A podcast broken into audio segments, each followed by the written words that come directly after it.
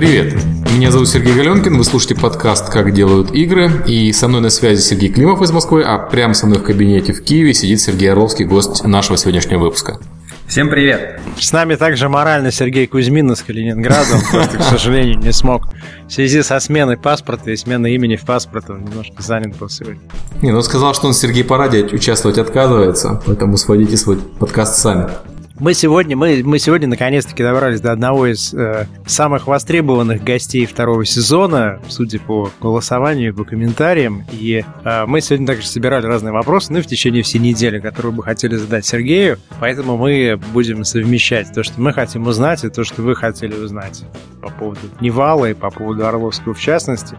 С чего мы начнем? С обсуждения СССР и космической программы? Ну да, у нас перед записью подкаста мы с Сергеем Климовым поругались по поводу СССР, но я думаю, начнем мы все-таки с истории Нивала, а не Советского Союза. Так будет, наверное, ближе. С, с морских легенд. Давай с морских легенд. Хотя ну, Нивал начинался позже морских легенд, а до морских легенд была еще одна игра. Но давайте начнем с них. А подожди-ка, подожди, давай начнем с первой игры. Нет, расскажи, расскажи про то, что вот ты когда, когда я тебя первый раз увидел, ты уже был человек, который сделал морские легенды, что тебя выгодно отличало от остальной гоп-компании, э, которая там распивала пиво. Вот расскажи про эту часть, до Неваловской. Нет, скажем так, морские легенды все-таки делал не я, там была команда, опять же.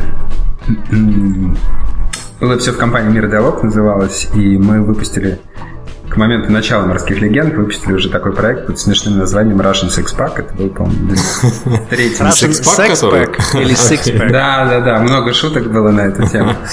А я в него играл, кстати, даже. Я даже не знал, что это не Валовский. Набор кажуальных шести игрушечек, таких э, с тематикой СССР. А кто, кто издал? Как вы вообще коммерциализировали это? Интерплей. А. Ёшкин. Да, так что большие ребята. И после этого э, были «Морские легенды». Это был уже, по-моему, 95-й Worldwide, 96-й в России. А ты можешь сказать, «Морские легенды» очень большая была команда? Э, «Морские легенды» команда была человек 15 что по тем временам огромная команда, потому что... Студия Монстр, major.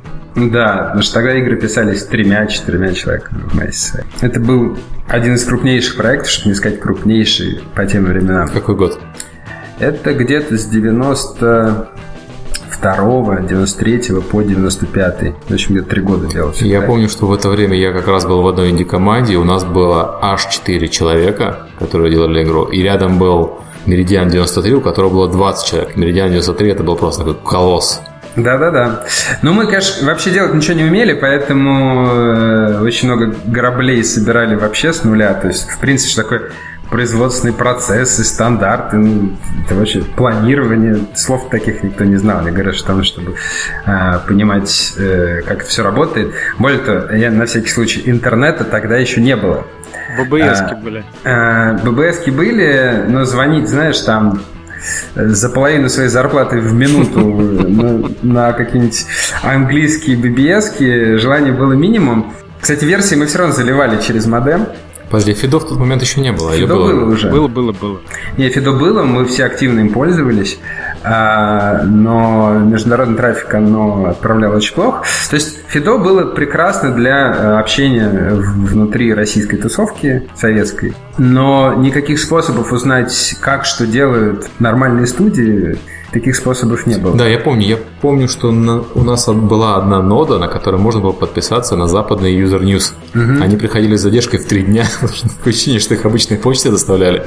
Но это была очень эксклюзивная нода, на него вечно было не дозвониться. Не, ну я к чему, что все изобретали сами. То есть, на самом деле, никакого канала информационного, как сейчас, не то, что о маркетинге, о трендах или еще о чем-то, а даже о процессах, как это все разрабатывать, не было. Там какой-нибудь мифический человек-месяц был прочитан лет через 10 после этого, ну, в общем, и так далее и тому подобное. И, собственно говоря, в 96 году, когда э, вот свою деятельность Мир Диалог э, игровую закончил, э, и образовался Нивал, да, как э, продолжатель традиции, что ли. Но Нивал образовался, по сути дела, такой был стартап, э, как, как это называется? Когда bootstrapping это называется, так, по-моему? Да, это bootstrapping, да, да, да. Э, в, в современности это называется именно такими модными словами. Тогда Но, это, очевид... называлось кооператив еще или нет? Нет, это же не кооператив, это кооператив. да, окей. Но, очевидно, это все невозможно было без издателя. И первое, что требовалось сделать, это отбежать издателей и узнать, кто же готов э, профинансировать проект. Ты рассказывал, как ты приезжал в Штаты и звонил по телефону с автомата издателем. Это было на Это уже или позже, позже было. Это когда мы уже проект сделали, его нужно было продавать mm. на Запад. Никто, конечно, не понимал вообще, как это делать и вообще, что такое бывает. Ну, давай вернемся, давай вернемся назад. Значит, ты сделал Нивал, в Нивале было сколько там, ну, человек, допустим, 10, 7, 5, там, да, да, да, да, да. Именно стоп. И вы, вы начали делать свою первую игру. Первый вопрос. Вас сразу ты знал, что ты хочешь сделать, ты знал, что это будет Аллоды, у вас не было выбора каких-то вариантов, обсуждений, вы знали, чего хотели. Не, мы сидели на кухне, конечно, это все долго обсуждали. Мы поняли, что мы хотим заниматься онлайном. А, то есть уже все тогда наигрались в мады в огромном количестве. Появились первые провайдеры интернет, всякие Redline там и прочие, прочие, если кто еще помнит, которые за какие-то относительно разумные деньги, типа долларов в час, что ли, позволяли э, коннекцию в интернет, и можно было чатиться с Америкой прямо сейчас и получать ответы сразу, и играть на американских серверах в МАД, это вообще было что-то ну, из области научной фантастики. Ну, вы, у вас был выбор, в принципе, стиля или сеттинга? То есть могло бы так сложиться, что это был бы не фэнтези, а, не знаю, стимпанк или дастел какой-нибудь? В теории, возможно, все, но мы так много не думали на то время. Нас очень вдохновил опыт э, совместной игры через интернет. Поэтому мы решили, что надо делать что-то графическое, но похожее, соответственно, все тогда было фантазийным. То есть Алоды первые, это было, по сути, Алоды онлайн? Да, Алоды первые, да, они еще, кстати, вышли до Ultima онлайн. Ну, если не вышли, они начинали сделать до Ultima онлайн, там вышел Ultima онлайн. Как раз в процессе разработки вышел Meridian 59, мы на него очень внимательно смотрели. Ну да, это должна была быть изначально онлайновая игра наш издатель, который Бука была на тот момент. И, кстати, большое спасибо до сих пор. Я очень благодарен за то, что она нам решила все-таки финансировать этот проект, но онлайн для них был что-то очень чем-то очень сумасшедшим. У тебя игра стала практически второй игрой для Буки и первой, если считать русскую рулетку. Да, да. Но там еще была целая плеяда Буки игр. К момента они все-таки серьезно вошли на рынок. Дорожные войны была шикарная. Дорожные войны, вангеры, числа чародей. Нет, это была не Бука, это была не Бука. Это был другой а, мешочек. У тебя уже 1С, да. Кстати, вот 1С еще не было в те времена. Это, кстати, вот есть еще такие времена, когда еще не было 1С. Ну, в смысле, 1С был большой, но... Это как... те времена, когда PC-игры продавались еще в больших коробках таких. Да-да-да-да-да. По 50, по 50 долларов. Да. Вот ты лучше расскажи по поводу Алодов. Насколько э, этот проект тебе дался легко и насколько студия... Э, ну, вот сейчас, так оглядываясь назад, наверное, кажется, что вы так бодренько собрались, разработали, выпустили, встряхнулись и пошли дальше что-то делать. Тяжело было или... или... Не, ну, проект, конечно, был очень тяжелый, потому что... Кстати, помнишь Аниграф, на котором мы сидели и считали с тобой вместе и понимали, что меньше, чем за 400 тысяч долларов ни один приличный проект сделать нельзя. 400 тысяч долларов в голову никому не помещалось, в том числе и нам. То есть мы такие сидели и хихикали, как и сами не верят цифры, которые мы называем. Очевидно, что таких денег в индустрии не было, а проект хороший делать хотелось. Поэтому, в общем, впихнуть невпихуемое, как наш лозунг, который мы до сих пор которым мы до сих пор верны, вот тогда мы, собственно говоря, и первый раз применили. То есть можно, можно сказать, что, что вам не повезло. То есть не то, чтобы там вам как-то это очень легко удалось, и вот этот стартовый проект Невала, он положил начало дальнейшей истории успеха, а вы точно так же бодались, могли запросто его не завершить, могли там, завершить его через год, через два. И, и те студии, которые смотрят на начало собственной карьеры, они должны тоже иметь в виду, что ты вот во всех фотографиях улыбаешься, но, возможно, в том году ты не очень часто улыбался, или как? Я мало улыбался, я работал там по 12-16 часов в день, практически без выходных, но не только я, вся команда. Мы ушли в минус, я набрал личных долгов, в общем, это был такой не самый приятный опыт в целом, но очень полезный. какой момент ты понял, что жизнь удалась? Ну, окей, я понятно утрирую. В какой момент ты, ты смог расслабиться и сказать, окей, ребят, мы доказали, мы это сделали, игра вышла. Вот что это был первый, первый отзывы прессы, или это продажа игры за рубеж, или, или что? Не, на самом деле, э, в те времена вообще финансовые проблемы были основными, потому что рынок был очень маленький, на Запад продавать было все очень сложно. Э, развивались мы в отрыве от трендов, от информации о рынках и информации о том, как э, это все делать, тоже очень медленно. Э, помогала GDC, которая там, на самом деле, была на тот момент единственным источником информации о том, как же что делают крупнейшие студии. Она была совершенно в другом формате, кстати, там, в 95 году. Такое небольшое мероприятие, 200 человек. И все могли общаться друг с другом, что было уникально, потому что ты мог напрямую пообщаться со всеми людьми, в игры, которые ты играл благоговел. Я читал, что самая первая GDC проходила в спальне основателя, и там было 15 Да, да, да, человек. в Ленинг-руме, да. А, да, там было что-то в районе 15. Вот я застал еще время, когда их было, когда там было 200 человек, все равно 200 человек – это тот размер, когда ты можешь пообщаться со всеми.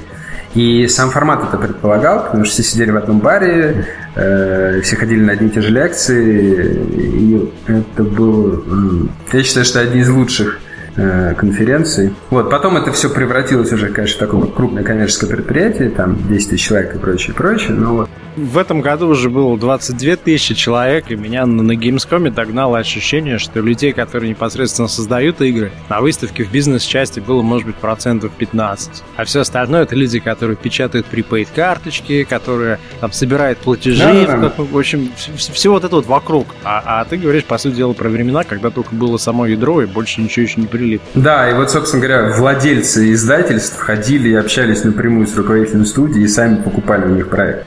Очень хорошие времена были в индустрии, но не важно. Возвращаясь, то есть выдохнуть как, как разработчик, как, ну, как бы с творческой точки зрения, когда мы стали быть уверены, когда мы стали уверены в том, что мы можем э, с креативной точки зрения делать достойные проекты, это произошло где-то вот во времена э, Блицкрига, Storm. А с финансовой точки зрения мы начали выдыхать после, э, наверное, проклятых земель. Потому что первый проект у нас был сильно убыточный, второй, ну, первые воды, а вторые, наконец, нам покрыли убытки с первого, и только на третьем мы начали видеть какие-то деньги. Прошло заметить, прошло там пять лет с момента э, основания студии к этому моменту. Еще раз, никто не предполагал, что это бизнес. На самом деле, мы не занимались мы этим как бизнесом. Это было хобби, которое окупалось, и слава богу. Как бы. Но при этом хобби, которое требовало не слабых вложений в плане времени, вообще подхода. И... Да, конечно. То есть ты выкладывался по полной, но это было в кайф. То есть ты знаешь, уникальная была штука. Ты можешь заниматься любимым делом, и не умереть с голоду. И не умереть с голоду, да. И несмотря на то, что ты работаешь по 16 часов, это очень классные 16 часов. Ты не хотел ехать домой, ты периодически начала в офис и так далее и тому подобное. Потому что тот драйв, который э, был и есть на самом деле до сих пор. Его ни с чем не спутаешь и не променяешь. Скажи мне, а вот люди из первого состава Невала, я помню, я к вам ездил в офис, вот, вот люди из этого состава, они все в индустрии еще до сих пор? Нет, не все. В массе своей нет, кстати. У нас часть людей, которые были в нашем первом составе, когда мы начинали, они тоже где-то через, может быть, три года после начала, они вернулись в свои области, потому что это оказалось не Большинство людей разбежалось и вернулось к своим вещам, которые они занимались до этого. А то изначальной команды сохранилось очень мало. Там Дим Девишев, который сейчас э, в Mail.ru, да, Mail.ru. рулит ну, почти всем там игровым направлением. Так вот, я не помню, кто там еще остался даже. А ты не помнишь, в каком году была ситуация, когда мы с тобой были на ECTS, и ты был озабочен вопросом, я так понимаю, что, ну, если так смотреть на историю развития компании, наверное, это тот момент, когда ты успокоился, что бизнес-модель работает. Я помню, что тебя беспокоило не то, как сделать еще одну игру. Ты тогда сказал, что для тебя это уже вопрос решенный. То есть ты можешь сделать игру, она выйдет, и она не будет убыточной. Но, но тебя интересовал вопрос, как сделать что-нибудь большое, такого какого-нибудь большого слона, по-моему. Mm-hmm. И, по-моему, это было до того, как ты подписался делать героев, или до того, как ты первый раз инвесторов пригласил в компанию. Какое такое большое событие после этого произошло. Я помню, что все вокруг еще бегали и пытались завершить либо первую игру, либо вторую, либо третью, а ты был в такой позиции привилегированной, что окей, ладно, это мы умеем, да, теперь давайте думать, какая следующая цель. Игры среднего масштаба мы уже делать научились. Ну и вообще индустрия научилась, это не только нас касается. Скажем так, пропасть, которая была между нами и западными разработчиками, она вот в тот момент начала увеличиваться. И это было очень заметно, и стало понятно, что как бы простыми методами ее уже не перепрыгнешь. Нужно делать какой-то такой квантовый скачок. Очень много мыслей, в общем, скажем так, очень много как раз я обдумывал, что же может быть этим фактором, что может быть э, этим скачком, потому что ощущение, что российские издатели э, пошли в сторону количества, а не качества на тот момент. И это было очень плохо, на мой взгляд. Я пытался убедить в обратном, но это плохо работало. То есть во многих других странах, например, Польше, э, Чехии, в тот момент уже издателей стало мало, и они сконцентрировали все свои ресурсы там, на один проект. А у нас до сих пор там и 1С, и Бук, и новый диск, они мазали э, масло тонким слоем по бутерброду. Это был 2005 где-то, я так понимаю. 2004, 2003, 2004. Я помню выступление Мирошникова по, этой, по этой теме в 2005 году, то самое, на котором он сказал, что случился перелом в российских продажах, что российская игра больше не имеет преимущества в продажах, а имеет негатив. То есть, mm-hmm. если пользователь понимает, покупатель понимает, что игра российская, он ее не будет покупать. Это уже было следствием того, что они это размазали. Поэтому вышло много не очень качественных проектов, назовем их вежливо, и, как следствие, они начали портить рынок.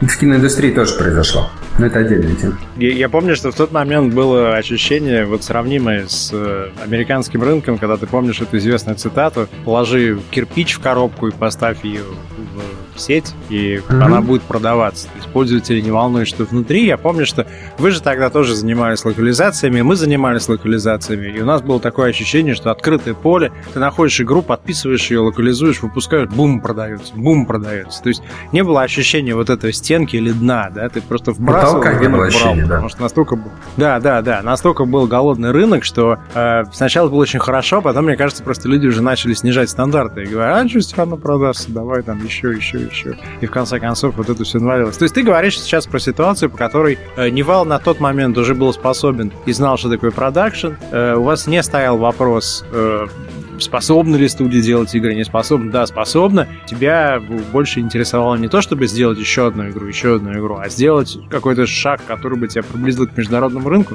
Да, именно. То есть стало понятно, что нужно концентрировать ресурсы на ограниченном количестве проектов для того, чтобы радикально повысить качество этих проектов, э, потому что, говорю, пропасть по качеству между нами и мировым рынком начала увеличиваться.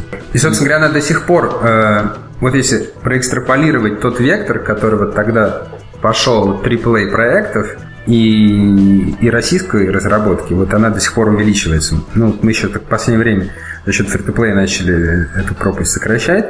В коробочных играх вот эта пропасть, она до сих пор растет. По-моему, Герои Магии Меча это была последняя попытка российская попытаться догнать по 3D и успешная.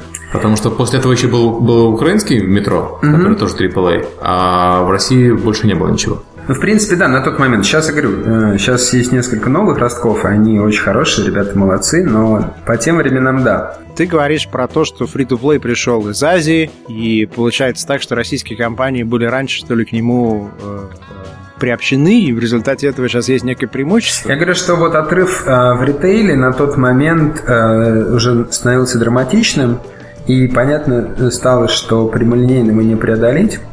Потому что на Западе, помимо PC-рынка, на котором мы все прекрасно работали, э, очень активно уже встал на ноги консольный рынок, который приносил больше денег. Э, игры консольные мы делать не умели.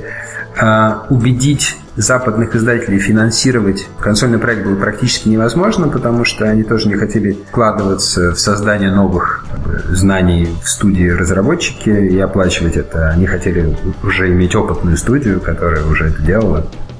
Ты, ты можешь мне рассказать про секретный проект? Я был как-то в гостях в Невале, и э, ты показывал один, одно помещение, один проект, другой проект, и потом там была комната, которую нас не пустили, и я видел какие-то... Мне показалось, что это были скетчи или концепты какого-то оружия футуристического на стенах, и какая-то была такая история, что это консольный проект первого Невала, и мне даже сказали, что это вроде второй Outcast. Можешь ли ты рассказать сейчас, когда уже вроде архивы должны быть раскрыты, что это был за проект, действительно ли вы делали консольную игру, и что это была за игра, и что с ней случилось? У нас было несколько игр консольных, которые мы начинали делать. Первая под условным названием Action Go.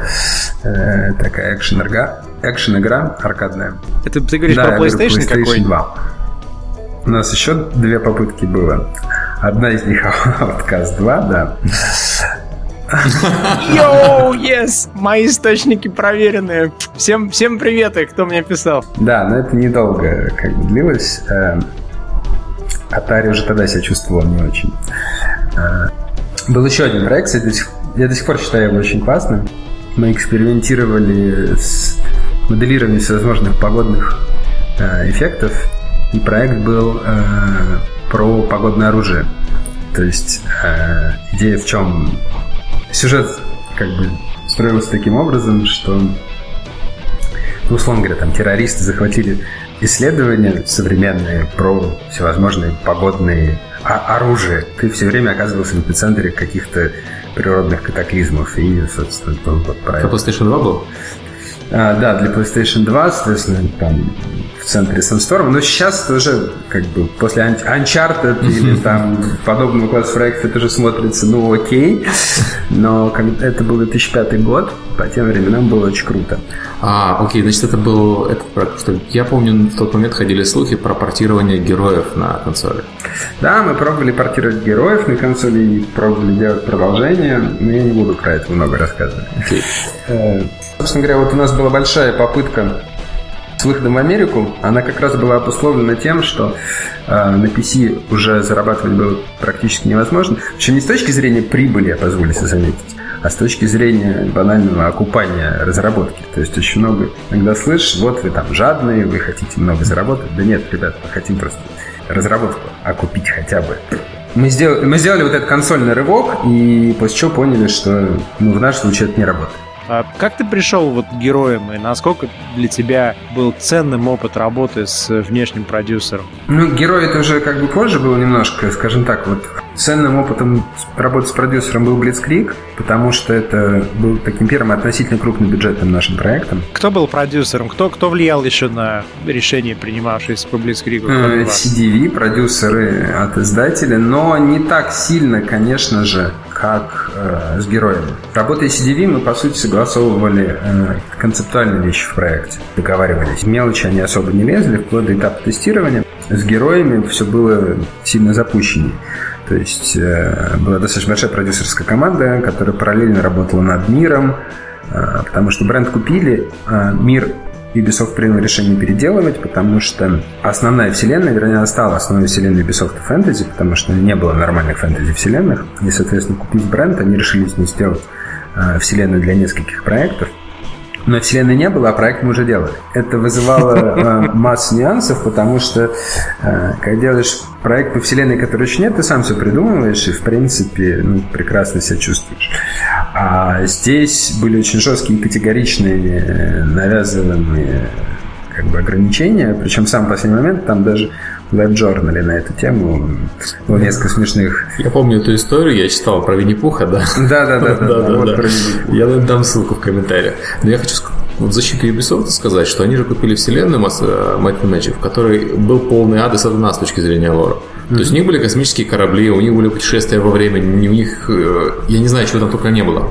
Именно в номерных Might and Magic. Не говоря уже про героев. Не, я все понимаю, кроме одного, собственно говоря, вот этот процесс, когда у тебя телега ставится впереди лошади, э, он для разработчика очень болезненный с учетом еще сроков. Как бы, да? Я хотел заметить, что по, по результатам разработки шестых героев студии Black Hole из Венгрии, э, один из людей, который был участник, участвовал в разработке, он написал потом очень откровенный постмортом. В частности, я помню шикарные оттуда сроки, что Ubisoft сказал им, что они им выдадут весь лор и все детали по поводу сюжета, персонажей и мира, и, грубо говоря, там это должно было состояться, например, там на 15 месяц разработки. А это состоялось уже тогда, когда прошел дедлайн для сдачи всей игры. И они, они сказали, что... Им сказали, о, подождите, сейчас мы вам сгрузим всю информацию. И вся эта информация пришла, когда уже игра была сделана, им пришлось переделывать все это дело. То есть это, похоже, просто какая-то э, ситуация со стороны Ubisoft, которая повторяется из раза в раз. Это нормально, это нормальное отношение издателя и разработчика. У многих разработчиков есть подобный класс претензий к издателям, и будучи уже издателем, ты тоже понимаешь. Что... Я вот хотел бы по поводу героев еще поговорить. Герой это была первая игра Невала, который был нормальный юзабилити интерфейс все равно там было масса косяков, на мой взгляд. Просто она реально делалась галопом. То есть мы могли довести. Но да, это был существенный Я... прогресс недавно переиграл первый Блицкрик, и при том, что игра очень хорошая, интерфейс там, конечно, немножко... Мы говорим про 2001 год. 2003, 2003 год первый Блицкрик был, и контраст по интерфейсу между Блицкриком и героями, которые были все на два года позже, он на самом деле поразительный. Герои до сих пор в плане интерфейса не устарели. Герои до сих пор пятые нормально играются. В героях пятых интерфейс лучше, чем в шестых. Ну, так. ну вообще, кстати, э, интерфейс пятых героев рождался на какой-то очередной сотой итерации. Это была одна из первых PC-игр, в котором интерфейс, то, что мы называли легкий, то есть в основном интерфейсы в то время на PC делались огромными такими тяжелыми блоками с массой виньеточек, финтифлюшечек и прочих декоративных элементов и занимали там треть экрана как минимум, как бы, и вот нужно было разбираться в этом огромном забрать. А, кстати, Ubisoft настоял на том, что интерфейс должен быть легкий, и мы несколько итераций делали этого интерфейса. Сейчас это уже стандарт де-факто, сейчас практически во всех играх и на PC, и на консолях интерфейс такой легкий, полупрозрачный, ни к чему не привязанный болтается там в определенных частях экрана.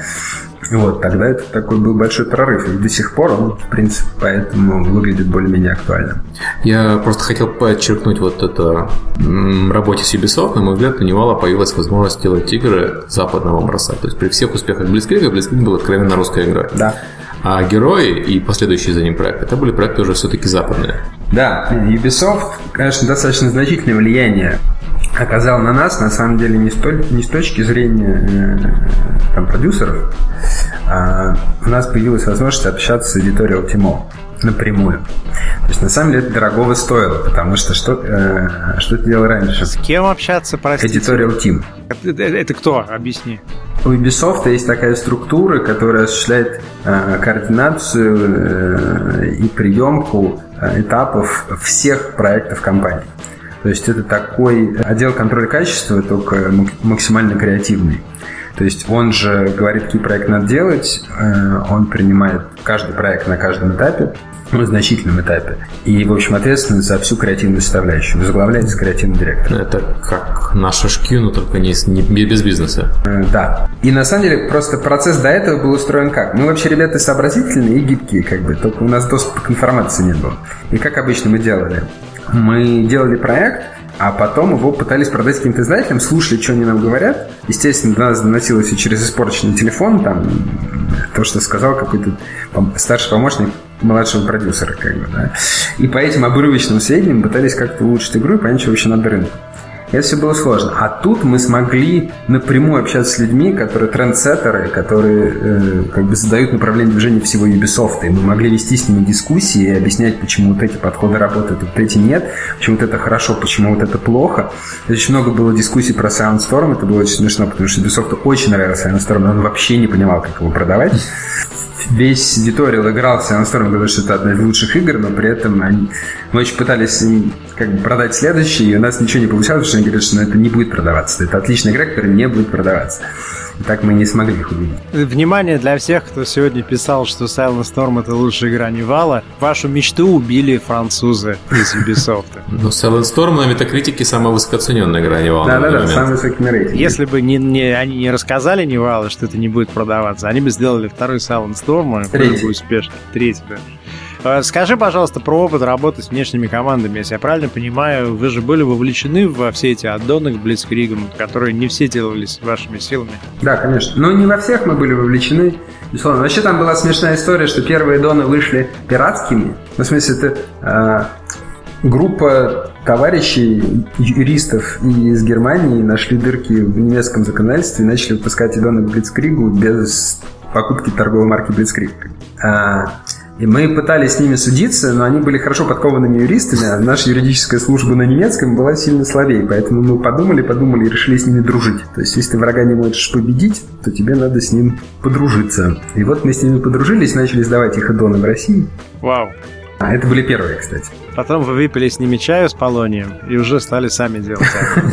А потом, так как инструментарий был хороший, вообще, на самом деле, вот Blitzkrieg это все-таки не играет, такая платформа а, оказалась. Был очень хороший инструментарий, и эти начали пользоваться огромное количество студий. Вернее, огромное количество людей, которые, многие из которых потом превратились в студии небезызвестные, прямо скажем. Там кто только не поделал проекты либо на движке Блицкрига, либо э, прям непосредственно Дона к Блицкригу. И вот Арайс, который сейчас часть Wargaming, этим тоже позанимался, кстати, в свое время. Я знаю тех, кто сейчас в Сан-Франциско прекрасно себя чувствует, кто тоже отличился от Дончика. Да, да, да, G5, но, но много-много, то есть на самом деле много достаточно известных российских компаний поднималось или как бы создавалось, или, по крайней мере, делало проект на Blitzkrieg. Я, кстати, хочу про это...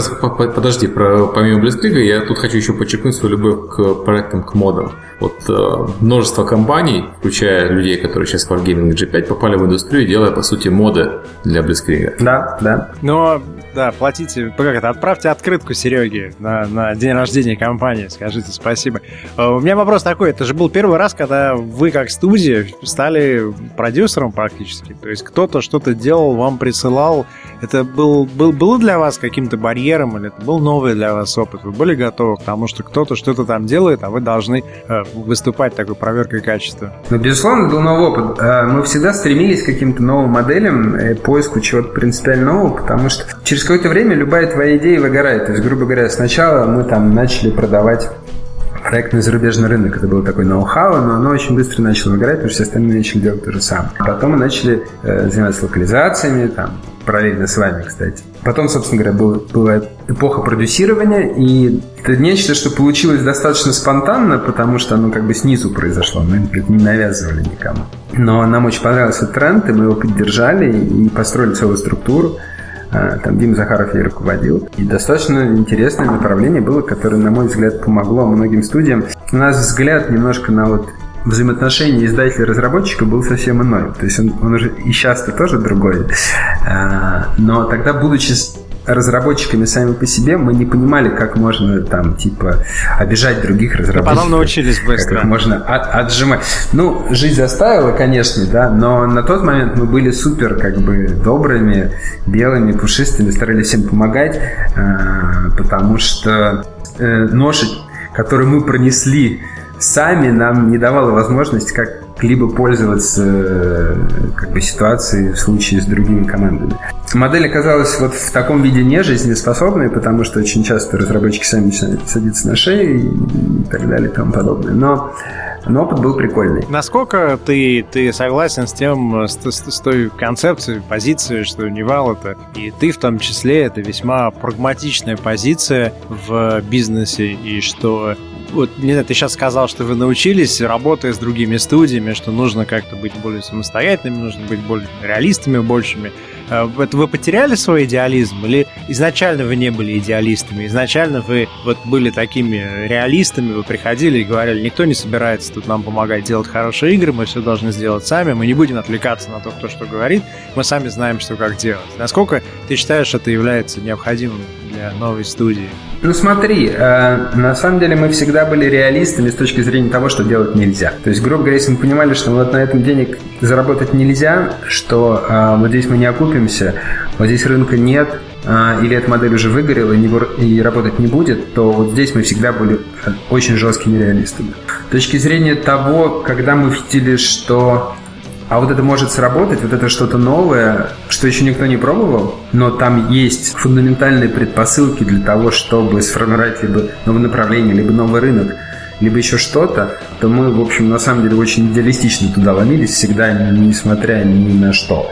А, просто на вере, на том, что это вот правильно, и уже по ходу понимали, что это так и есть. Я когда еще не работал в Нивале, у меня было такое наблюдение всегда, вот куда побежал Нивал, через год начинают ломиться все остальные. Мне кажется, еще потому что Орловский выступал всегда на КРИ, вот как только Нивал куда-то побежал, через год появляется Орловский на КРИ, своей программной речи говорит, куда бежит Нивал. И через год ровно после этого события оказывается, что туда бегут все остальные. Ну, skill пришел тоже не сразу, то есть я тоже иногда ошибался поначалу, как бы, да, вот так приноравливаясь. В последнее время получше стало с попаданием, да. Но я просто про продюсирование, например, вспомнил. После этого продюсировать да, стали все. Делалось. То есть, на самом деле, много что изобретали. Говорю, и те же локализации, и, и продюсирование, и, и self-publishing, там, в частности, в России, выход на Запад, и привлечение инвестиций, и прочее, и прочее. То есть... Э, да, я помню, как тебя песочили за несостоявшиеся какие-то вещи, тебя песочили за э, несостоявшийся рывок в мобильное направление, за концепцию обратного аутсорсинга. То есть в какой-то момент э, к тебе стали предъявлять определенные претензии, связанные с э, программными речами каждый год. Естественно, все хотели, чтобы они состоялись, и чтобы все, что ты обещал, было сделано. Соответственно, каждый setback э, потом возникал, и тебе спрашивают. Слушай, я принимаю эти упреки, они на самом деле ну, периодически были справедливы. Но мы искренне верили в то, что делали. Наверное, можно сказать, что тебя отличает от большинства российских или украинских студий э, та легкость, с которой ты мог сказать, окей, этот рынок уже не живой, надо из него уходить, давайте делать что-то новое. Потому что большинство людей были очень консервативные, включая нас, например, и мы, мы однажды попав в какую-то колею, мы, мы очень ценили комфорт этой колеи, и как-то очень было страшно в лес идти. А тебя это не пугало никогда, получается так? Но нам скорее было скучно находиться долго в колее. Во-первых, я не верю, что колея она надолго, поэтому если ты попал в нее, то уже надо задумываться о том, что будет после нее, потому что еще несколько лет туда придут все, и жить там будет тяжело. Я вообще не любитель жить в Красных океанах, я люблю в синих жить. Это, это есть плюсы и минусы. Я знаю много критиков этой модели, потому что э, вероятность ошибки, конечно, в этом случае сильно выше. Но и реворд как бы сильно выше. То есть это такая шкала. Мой личный опыт был, когда мы с тобой говорили про контент, и, по-моему, пару лет назад или три года назад ты мне рассказывал, что э, платформа уже не имеет значения, что нужно делать кроссплатформенные вещи, что чем ближе ты к IP, тем тебе лучше, что нужно думать об IP, нужно думать о том, что игра это вообще сервис. И э, сейчас, наверное, вот это, это хорошая тема на конференциях, народ переосмысливает кроссплатформенность. Ты имеешь в виду, что спустя три года теперь про это начали разговаривать все? Там три года назад, наверное, про кросс-платформенность было бы не очень э, популярной темой, потому что большинство людей еще занимались оптимизацией своего производственного процесса. Там, сейчас про второй экран или там, то же самое с, со спортом, с спортом происходит. Да? Мало, мало кто считает, что это прям что-то серьезное, хотя вроде как волна идет. Идет, идет. Я хочу напомнить, что в свое время, когда Kids Bounty регионы, где анонсировались как платформы, вообще никто не верил. Угу. Ну, надо дать должное, это был сложный процесс. То есть у нас ушло два года на допиливание игры, прежде чем она полетела. Ну, я слышал сегодня такое мнение, что Орловский визионер прекрасный, и ему нужен какой-то продюсер, который будет э, эти идеи реализовывать, и что, может быть, тебе в какой-то момент становится скучно, и если бы ты мог свои идеи быстрее реализовывать, то вообще было бы, не было бы цены. Не, ну так оно и есть на самом деле. Э, поэтому нужна команда, она очень ценна. Ну, грубо говоря, деление Нивалов, оно э, в некотором смысле отрицательно сказывалось на нас, потому что мы теряли определенную долю execution а. В частности, она в Mail е осталась очень существенная часть наша. Ну, они уже считают ее своей. Нам очень много за последние несколько лет пришлось поднимать именно исполнительских навыков а, в Нивале, потому что большая часть их была, ну, если не потеряна, то как бы отдана.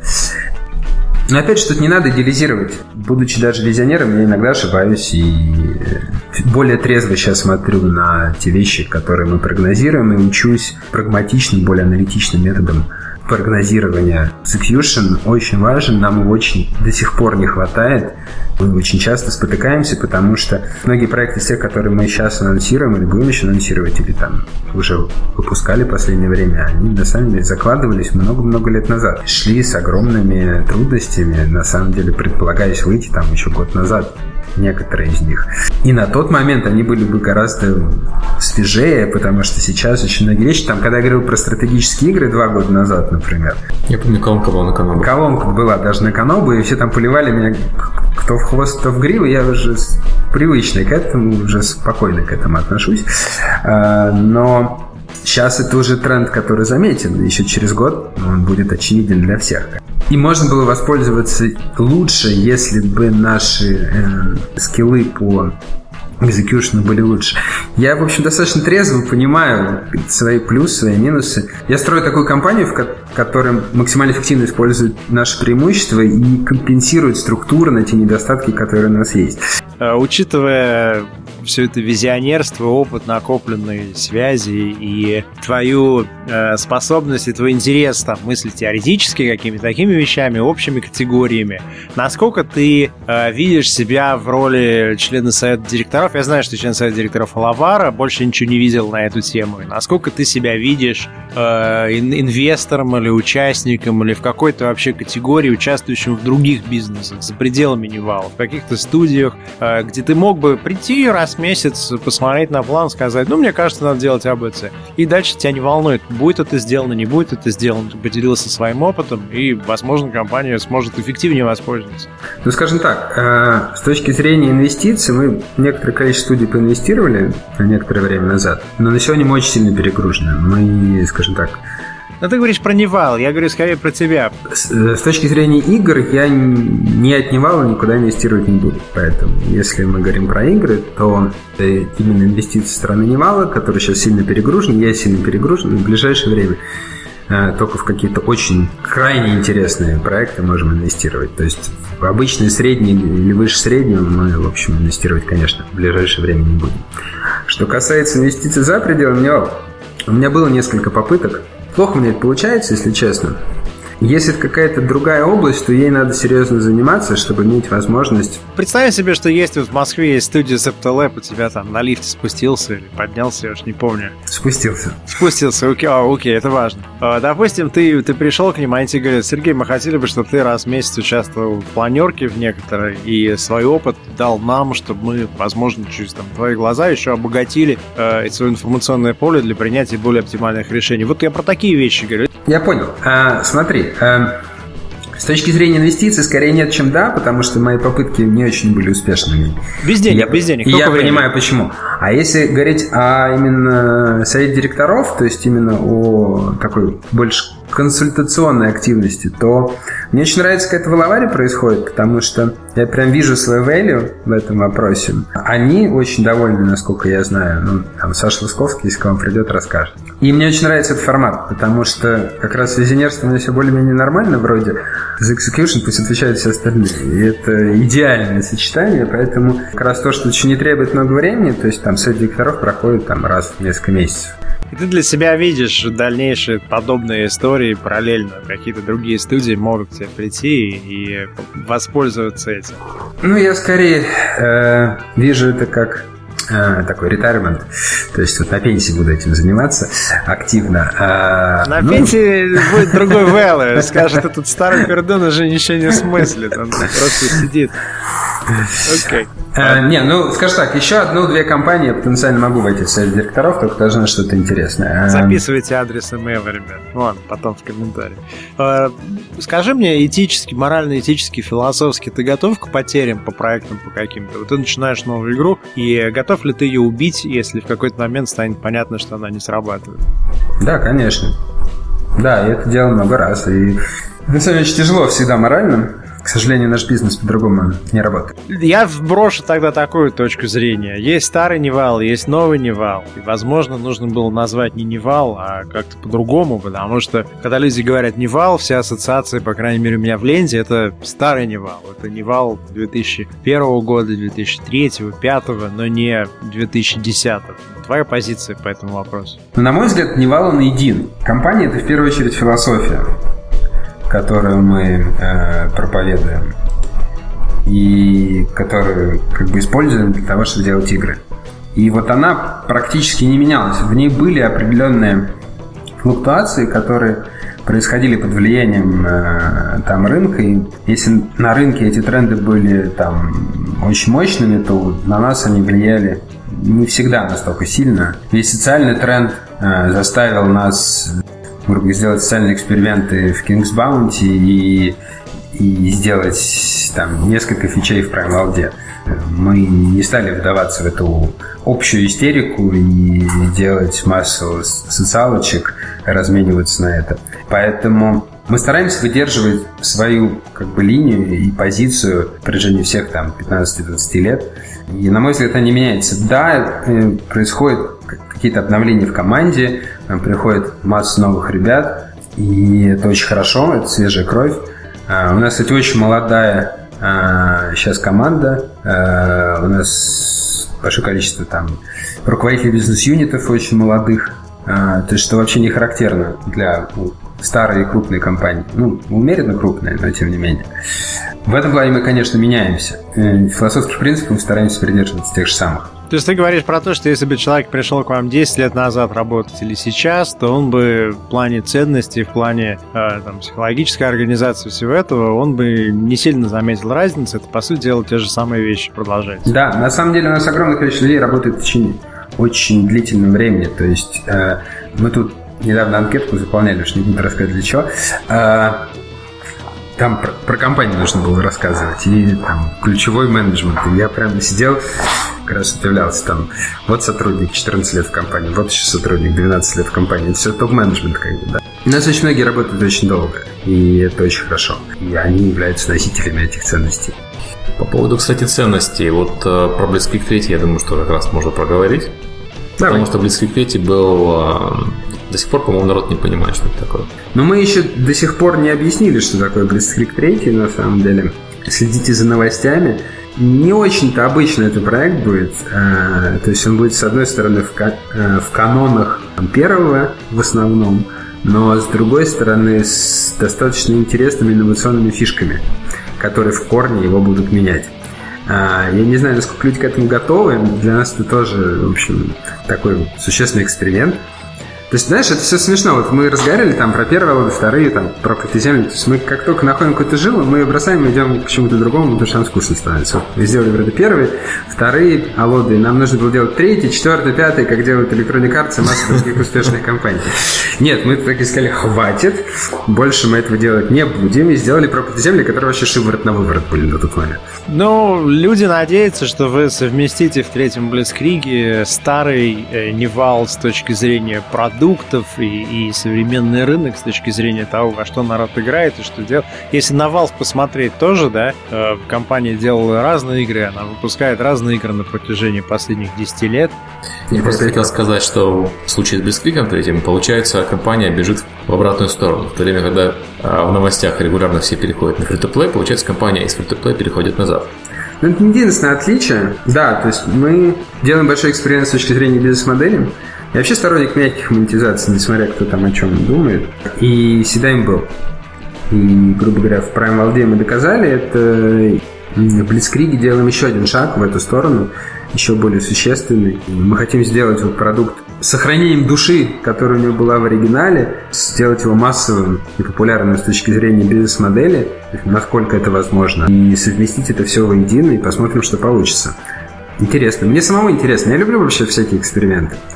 Потому что без них, без них они интересны. Комментарий такой, что по третьему Блицкригу основной негатив, который есть, и который вот на поверхности лежит, это то, что вы э, являетесь коммерчески ориентированной организацией, которая хочет взять известный бренд и положить его на рельсы э, монетизации для того, чтобы просто из него выжить все соки. И, и по сути дела, вот нету там души, нету желания сделать хорошо, Сергей, ты сейчас Riot, Riot Pixels цитируешь, потому что это единственное место, где я слышал такую критику. То есть люди смотрят на King's Bounty, на Prime World, они говорят, окей, да, хорошо, наверное, это будет что-то вот коммерческое. И, и вот ты, ты сейчас говоришь, что вы хотите что-то новое сделать. Что, что вами движет с третьим Блицкригом? У тебя происходит постоянная эволюция, с одной стороны, геймплея, с другой стороны, бизнес-моделей. Эти вещи накладываются друг на друга. И на сегодня на мой взгляд, в Блицкриге мы как бы нашли и вот сейчас финализируем, на мой взгляд, очень инновационную, очень перспективную геймплейную идею, которая очень хорошо ложится на гораздо более массовую и мягкую монетизационную модель. На самом деле редко, когда такие сочетания находятся, и когда они находятся, мы за них цепляемся и стараемся сделать максимально хорошо, потому что э, редкий случай, что называется. Я не знаю, какая у кого критика, потому что на самом деле никто Блицкрик не видел. И ребята, которые его делают, они, по-моему, всей душой за него болеют. И мы там со стороны московского офиса им всячески помогаем, привлекаем лучших людей и вкладываем все силы, которые можем. Я не знаю, как еще объяснить это по-другому. Ну, для, для, для меня, я, я не первый раз про эту игру читаю, и там, про нее слышу и вижу. Для меня то, что ты сейчас сказал, это было в первый раз для меня прозвучало. Общее представление было такое, что вот у вас есть некий портфель брендов, вы э, построили некую там delivery channel, э, освоили эту бизнес-модель, и вы теперь начинаете подтягивать эти бренды и ставить их на уже, так сказать, накатанное, построенное шасси. Ты сейчас говоришь, что вы э, Blitzkrieg двигаете вперед не только по геймплею, но и по бизнес-модели. Это не является там штамповкой или клонированием. То есть это, мне кажется, просто и для тех, кто это не слышал и кто не знает, я, например, не знал до сегодняшнего разговора, я больше склонен был воспринимать это просто как коммерциализацию существующего портфеля брендов. Слушай, ну, наверное, проекты, которые находятся на конвейере, не, не находятся в препродакшене по полгода или по году, потому что это банально невыгодно. У нас, на самом деле, есть инвесторы, они меня периодически очень сильно пинают за то, что мы проекты слишком трепетно к ним относимся. Ну, по крайней мере, последнее поколение, которое сейчас делаем, очень, очень долго находится на этапе тестирования core геймплеев. Мы реально очень много сил тратим на то, чтобы их вылезать с точки зрения базовых механик. Грубо говоря, если бы это был финансовый проект, ты бы уже давно его зарелизил. Конечно, ну, потому что то, что мы его сейчас допиливаем с такой тщательностью, ну, не имеет ни малейшего смысла, и смотреть на всю эту историю чисто с точки зрения бизнеса. Okay, а это питерский офис весь занимается только этим? Да, весь питерский офис занимается только этим. И тоже надо понять, что э, вот там Петь Прохоренко, вообще ребята в питерском офисе, а те, кто, как они сами себя называют, не вписавшиеся э, в эпоху социалочек и мобилочек, как бы, да, это, все те, кто остались за бортом основных трендов, их собрали вместе, и они сейчас делают Blitzkrieg 3. Конечно, мы им помогли. Вы им показывали слайды с фермами и замеряли реакцию, если при виде фермы человек не бросал. Слушай, это команда, которая сделала Сталинград в свое время. Это самый-самый злой вообще э, и самая злая игра на движке Блицкрига. Ну, это самая хардкорная игра, да. Но мы, конечно, не позволяем им делать такой хардкор. То есть, если все будут ругать э, Блицкриг э, за недостаточный хардкор, пусть ругают меня, потому что, ну, я все-таки хочу сделать продукт массовым. Но ребят сами, они очень, очень упирают в хардкор. И мы, в принципе, просто рассказываем, какие тренды сейчас есть, как делать те или иные вещи, то есть помогаем. Ну. Расскажи, какие для тебя задачи что бы ты считал успехом третьего Блицкрига? Без, без, без, без цифр, без какой-то такой вот э, ежедневной фигни, э, ты бы, ты, можно сказать, что Блицкриг ты делаешь для, для международного рынка? Ну, вообще цели, которые мы ставим для Блицкриг третьего, они весьма амбициозны. Мы хотим сделать одну из лучших или, или лучшую онлайн-стратегию э, в мире, так как я очень верю э, в этот сектор рынка то, соответственно, считаю его очень перспективным. Эта игра не для совсем уж молодежи, потому что, ну, как известно, у нас там тинейджеры и, и те, кому там 20 плюс до 25 играют в доту, играют в FPS, играют в такие более динамичные жанры. Blitzkrieg все-таки игра для тех, кто постарше, она более глубокая, она более медленная. Но она для тех, как я, условно говоря, да, ну, может, немножко их помоложе, но тем не менее. Потому что для, в общем, зрелых игроков делается не так много игр в наше время. И это печалит, и вот мы хотим сделать такую серьезную игру, ну, по, по сути дела, ты сейчас говоришь, что это игра для тех, кто знает Nival еще с 2000-х годов, еще с ваших первых проектов. Ты, ты говоришь, что это самая аудитория. В принципе, да, э, но это не должна быть та же самая игра. Это новая игра, это игра ориентирована на ту же самую аудиторию, но которая совершенно на новых принципах построена. Ну, не совершенно, которая построена значительно на новых принципах. И который будет свежо смотреться э, в современных условиях. Это, это амбициозная задача. Это, скажем так, идея, под которую можно мобилизовать достаточно серьезную команду, потому что ты предлагаешь сделать что-то новое, и, и так сказать, это не измеряется там продажей 100 тысяч вместо 50 или миллионов вместо 500. Окей. Слушай, можно я вот сразу скажу? Вот правда, если кто-то считает, что мы вот занимаемся зарабатыванием денег, задайте один вопрос. Ну правда, если заработал денег на безбедную старость или нет? Неужели кто-то думает, что мне до сих пор интересно заниматься их зарабатыванием? Ты, ты, ты украл вопрос, на самом деле, один из вопросов, которые задавали, и который я себе задавал, я хочу тебе задать, это в чем состоит мотивация Сергея Орловского, учитывая, что вряд ли это может быть выпустить еще одну игру, вряд ли это может быть заработать... Э, ну, ты, ты не то, что... Ты не производишь впечатление жадного человека или человека, которому, ну, знаешь, копеечка душу радует, вот, или греет. А ты не производишь впечатление мегаломаньяка, который хочет вырастить компанию до тысячи людей. А что, что тобой движет? А, мне нрав- очень нравятся геймплейные эксперименты. У меня еще есть несколько идей. То есть у меня одна вообще офигенная идея, я считаю, что там 4 года вынашиваю. Когда-нибудь э, все-таки найду коллектив единомышленников, которые способны будут за нее взяться, потому что пока я так периодически рассказываю, не вижу я людей настолько сильно ее поддерживающих и разделяющих, я думаю, дозреет рынок еще через несколько лет до этого. Но он, в принципе, идет в эту сторону, поэтому я не потерял надежды, что когда-нибудь я смогу кого-нибудь убедить, и кто-нибудь загорится этой идеей настолько, что захочет это делать, потому что она совсем сумасшедшая. Но вообще, в целом, именно придумывание каких-то интересных геймплейных решений, каких-то интересных сочетаний жанров – и то, что на самом деле всегда нами двигало, движет сейчас, и мной лично в том числе. Э, ну, скажу так, даже я неправильно сформулировал. Это, наверное, то, что движет мной, и, соответственно, как следствие в Невале собираются люди, которые разделяют эту точку зрения. Еще раз, это не надо воспринимать это все совершенно уж так буквально, потому что у нас тоже у компании, как у любого человека, у меня лично были разные периоды, и мы все должны пройти через огонь, воду и медные трубы, и там я лично проходил по этим испытаниям, и были отклонения от этих целей э, в определенные промежутки времени. Все возвращается на круги своя, все, все возвращается как бы к истинным ценностям, и это те самые ценности. Поэтому мы очень много обсуждаем именно геймплейных аспектов внутри компании, и то, я считаю, что почему люди очень рады работать у нас, потому что мы вот, ну, стараемся смотреть в корень как бы тем процессам, которые проистекают в индустрии, и, на мой взгляд, это очень здорово. То есть, по сути дела, к тебе приходят люди, и они могут говорить на определенном языке, на котором они, возможно, не могут говорить другой компании, в которую они приходят, им ставят P&L, и их задача сделать, э, выжить из этого P&L максимум, у них нет никакой теории, они будут называть конкретная компания, но... Да. Окей, да. То есть люди... Окей. А, расскажи про Nival сейчас и, и поставь вот точку в вопросе, сколько у вас студий, сколько у вас офисов. И более важный вопрос... Э, Какие у вас есть интерфейсы для connect а с другими командами или людьми снаружи? То есть есть, есть это ощущение, что вот Nival, он там самодостаточен, где-то живет. Э, каким людям и каким командам и каким совместным проектам ты открыт? На сегодня вообще мы достаточно самодостаточные, если честно. А, то есть у нас просто разные периоды. У нас бывают периоды, когда мы там очень открыты а, к внешним взаимоотношениям.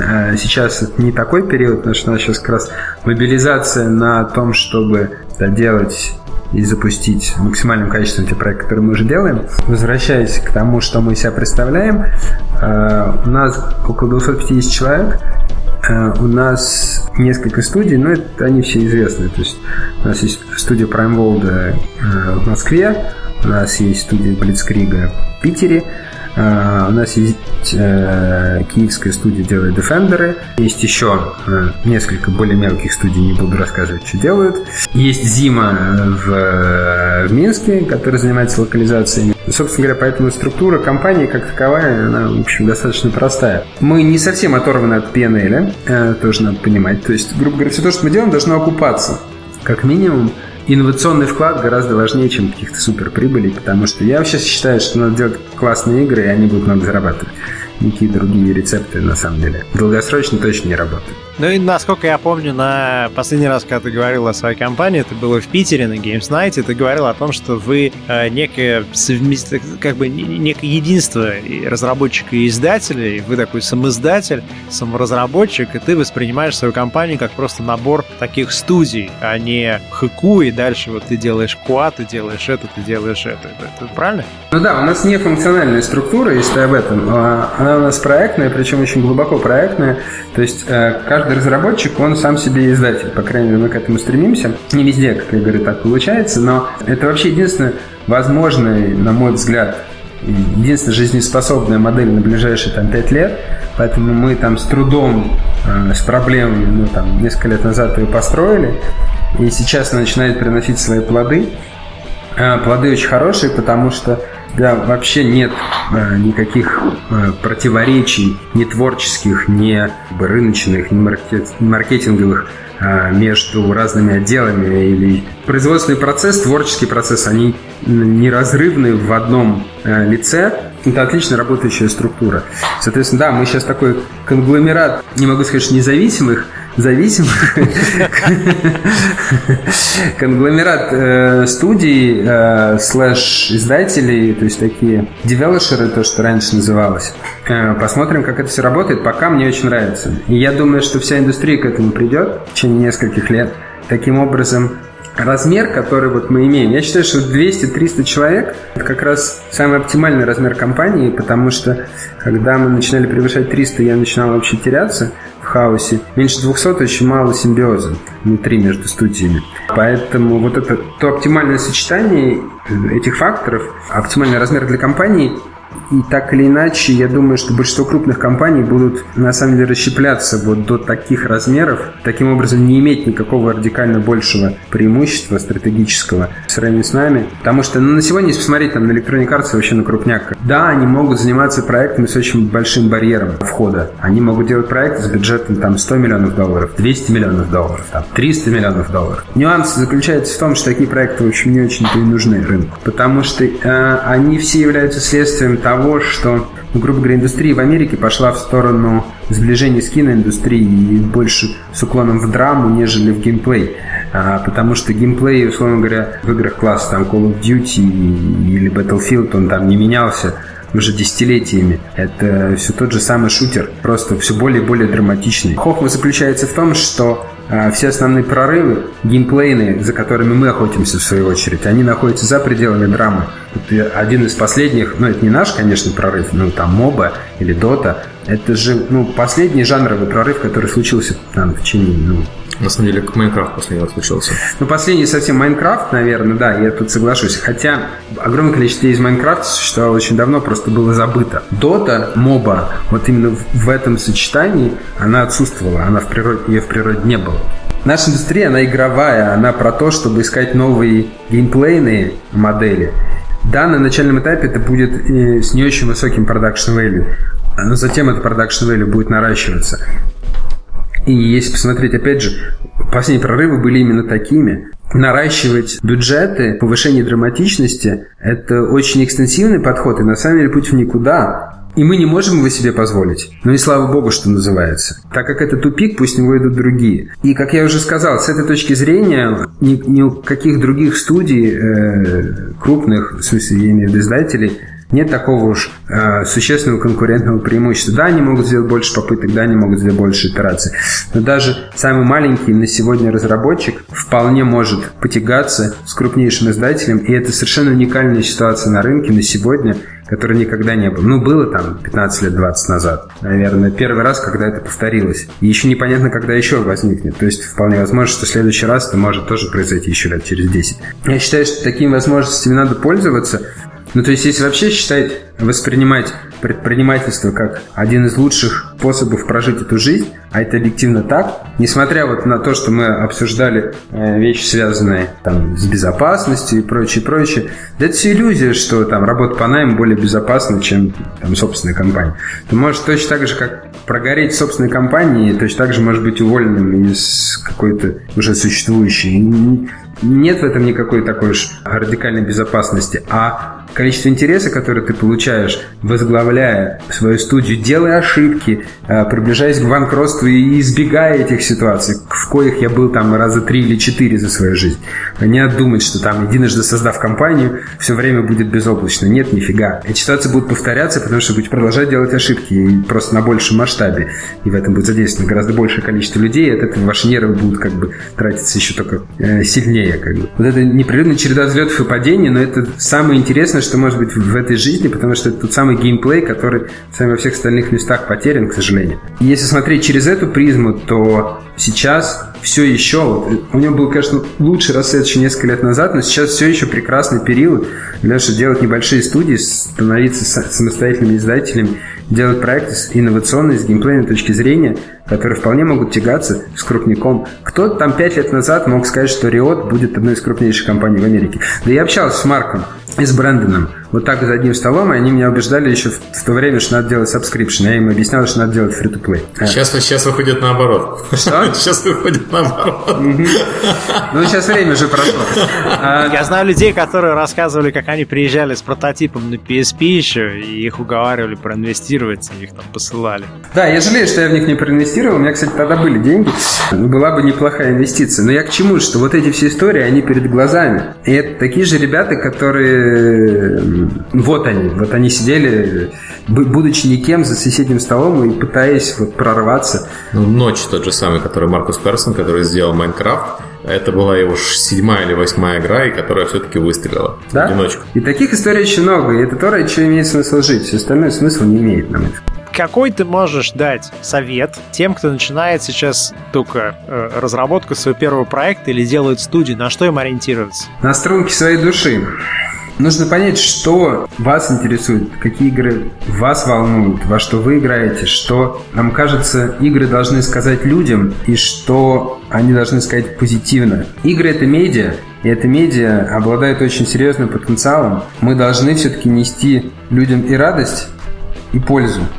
И мы способны это делать. И вот к этому нужно стремиться, на мой взгляд. Парадокс заключается в том, что, есть, что очень многие забывают об экологичности. Игры все-таки достаточно острый ножичек, надо им пользоваться аккуратно, иметь определенное, определенное самоограничение, чтобы, ну, как бы следить за теми месседжами, которые вы несете, и, делать так, чтобы они были конструктивные и созидательные, а не деструктивные. Я, может быть, перезаморочен на эту тему слегка. Вот игры, которые мы делаем, я их всегда через этот фильтр пропускаю. И считаю, что это важно. Есть в нашей индустрии достаточно большое количество компаний, недавно уровнях, которая очень финансово ориентирована. Это касается международной индустрии, касается российской. А ты, ты видишь в этом проблему, что, что увеличивается процент людей, которые вот про деньги, а не про душу? Нюанс основной заключается в том, что когда такие люди приходят, тебе приходится с ними конкурировать. Как идейно, так и финансово.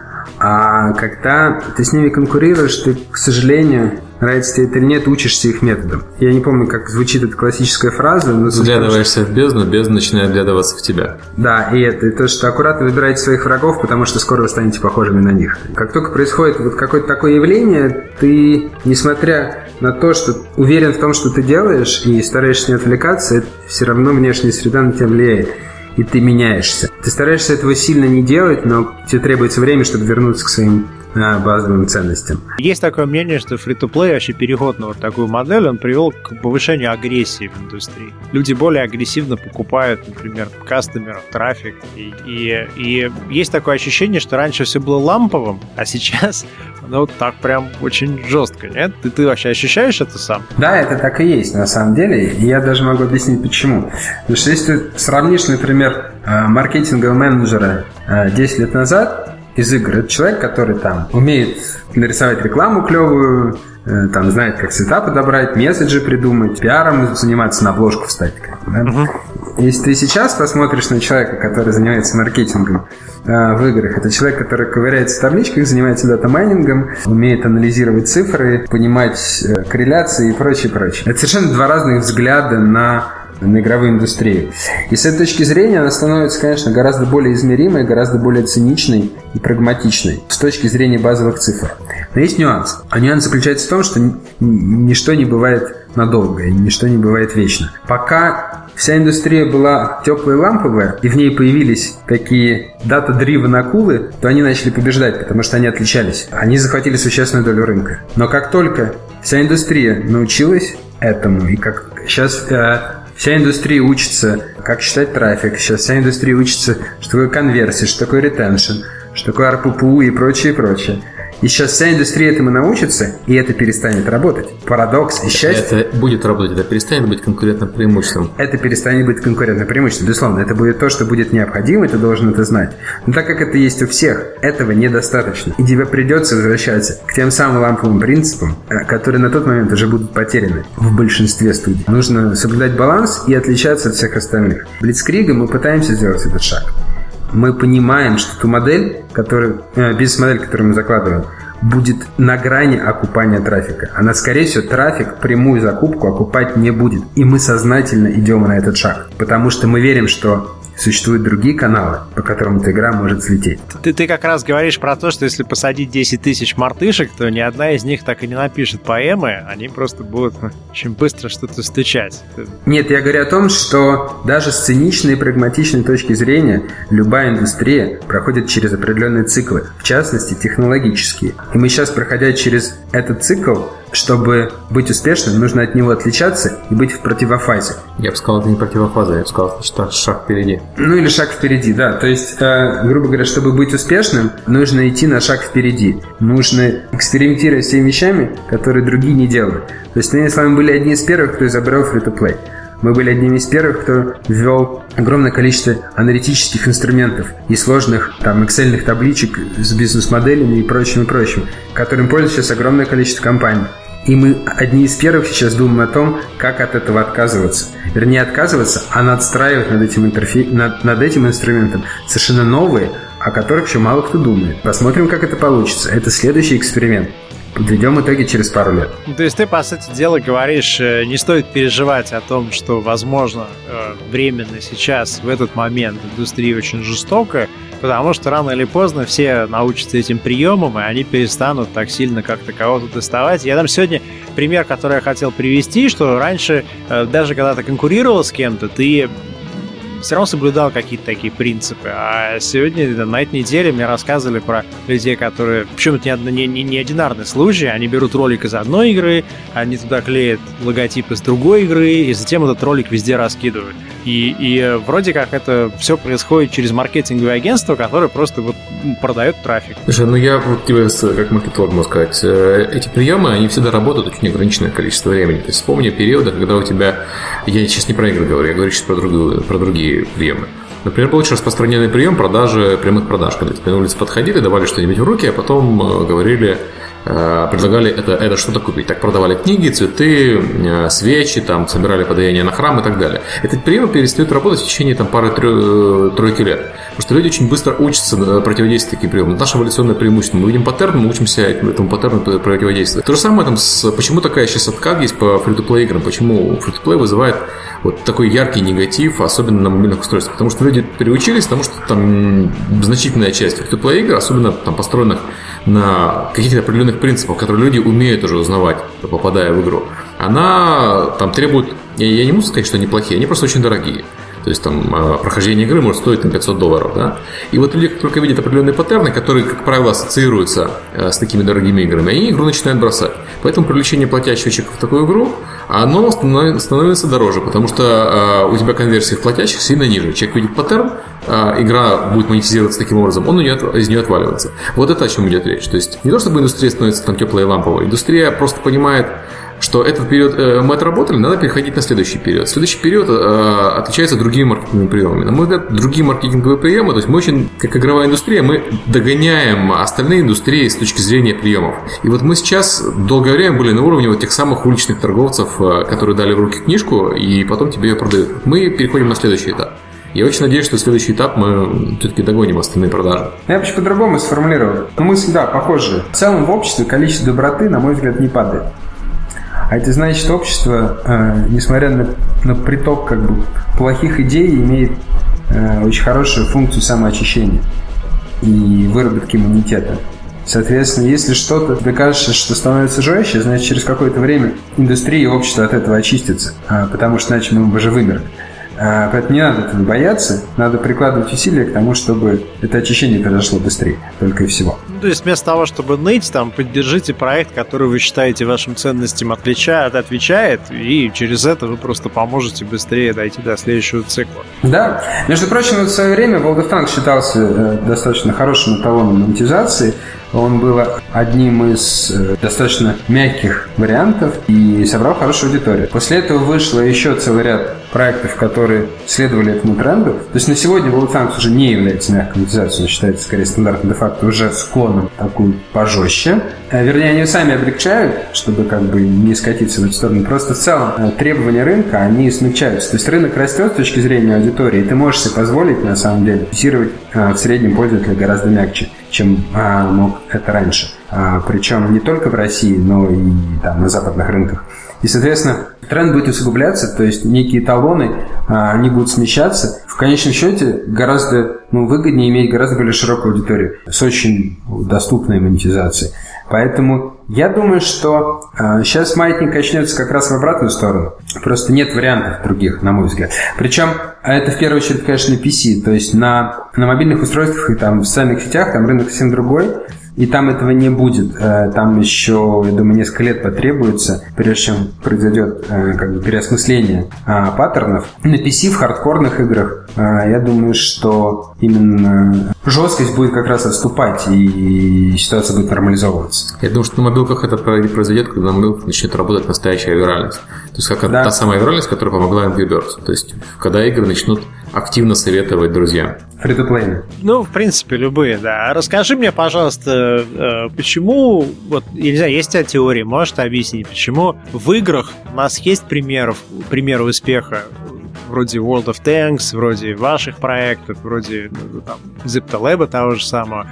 А в кино этого не происходит, несмотря на то, что для того, чтобы снять кино, в принципе, тебе нужно меньше людей, а ты можешь снять на камеру, выложить на YouTube и собрать теоретически несколько миллионов просмотров.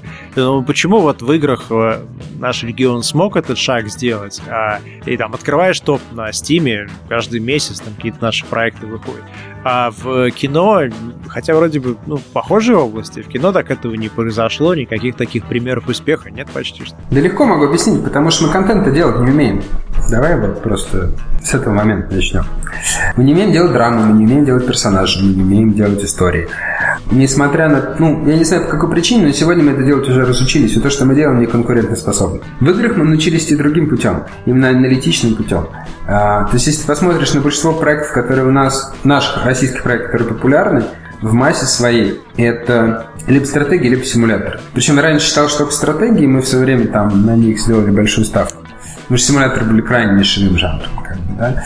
а на сегодня видно, что симуляторы уже, ну, как бы, они все равно стали еще нишевыми, но они достаточно для самовыживания объем рынка. Вот два сегмента, в которых наша аналитичность, ну, какая-то математичность. Игры механические. Игры не нарративные, а механические. Да, они такие, э, с требованием технических навыков, они работают очень хорошо.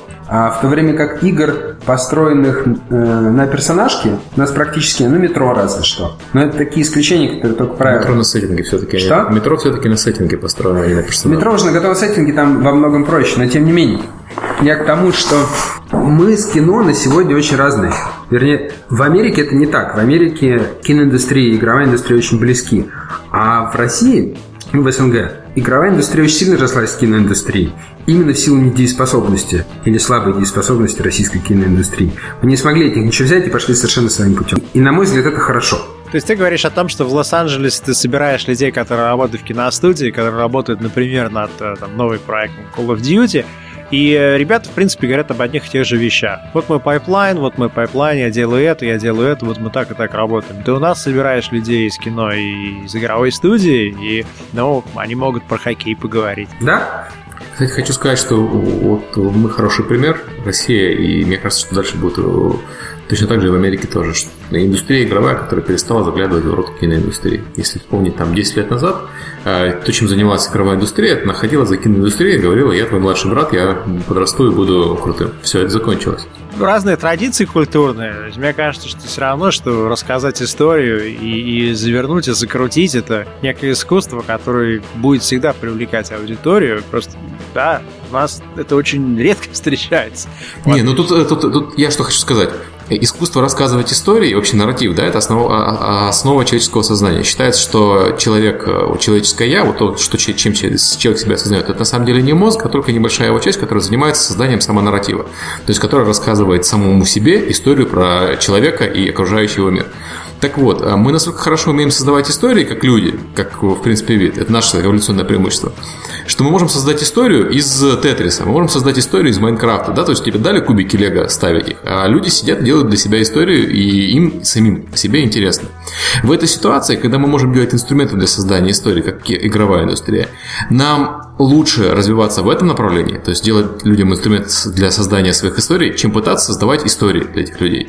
Потому что потенциально это дает гораздо больше выхлоп, гораздо больше аудиторию. Но, по сути дела, это только что, получается, эта дискуссия поставила диагноз немецкой игровой индустрии, которая, мне кажется, находится в похожей ситуации. Э, нарратив немцам дается сильно труднее, чем э, механика игровая. И у них есть примеры Settlers, но очень трудно найти там какой-нибудь пример современной, адекватной story-based игры из Германии, там, за редкими одним-двумя исключениями. То есть у них есть Crytek, да, который тоже не про историю, наверное, не про сюжет, а про механику, про движок и так далее. И они находятся в такой же позиции относительно американцев и американского рынка. Они приносят какой-то э, хм, немецкую историю, и она там плохо живет. Они придумали механику, вроде как хорошо пошло.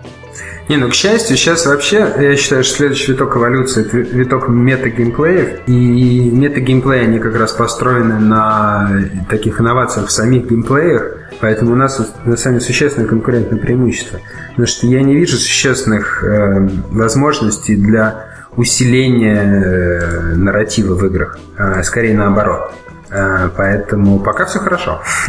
Ну, если, да, если смотреть с этой точки зрения, то получается, что да, что сейчас в этом этот скиллсет, который здесь есть на этом, в этом регионе, он будет в фаворе. А, нас просили узнать у тебя неоднократно, что ты думаешь относительно игроков на местной игровой индустрии, какие компании, на какие компании ты обращаешь внимание и кого ты считаешь самыми сильными игроками на постсоветском пространстве? На сегодня это все равно в основном игроки э, на поле э, онлайна PC, в первую очередь Mail.ru и Wargaming. Я же не знаю, кто из них там сейчас номер один, кто номер два. Обе компании достойны называться лучшими. В последнее время э, Годины сделали большой рывок, за что им респект.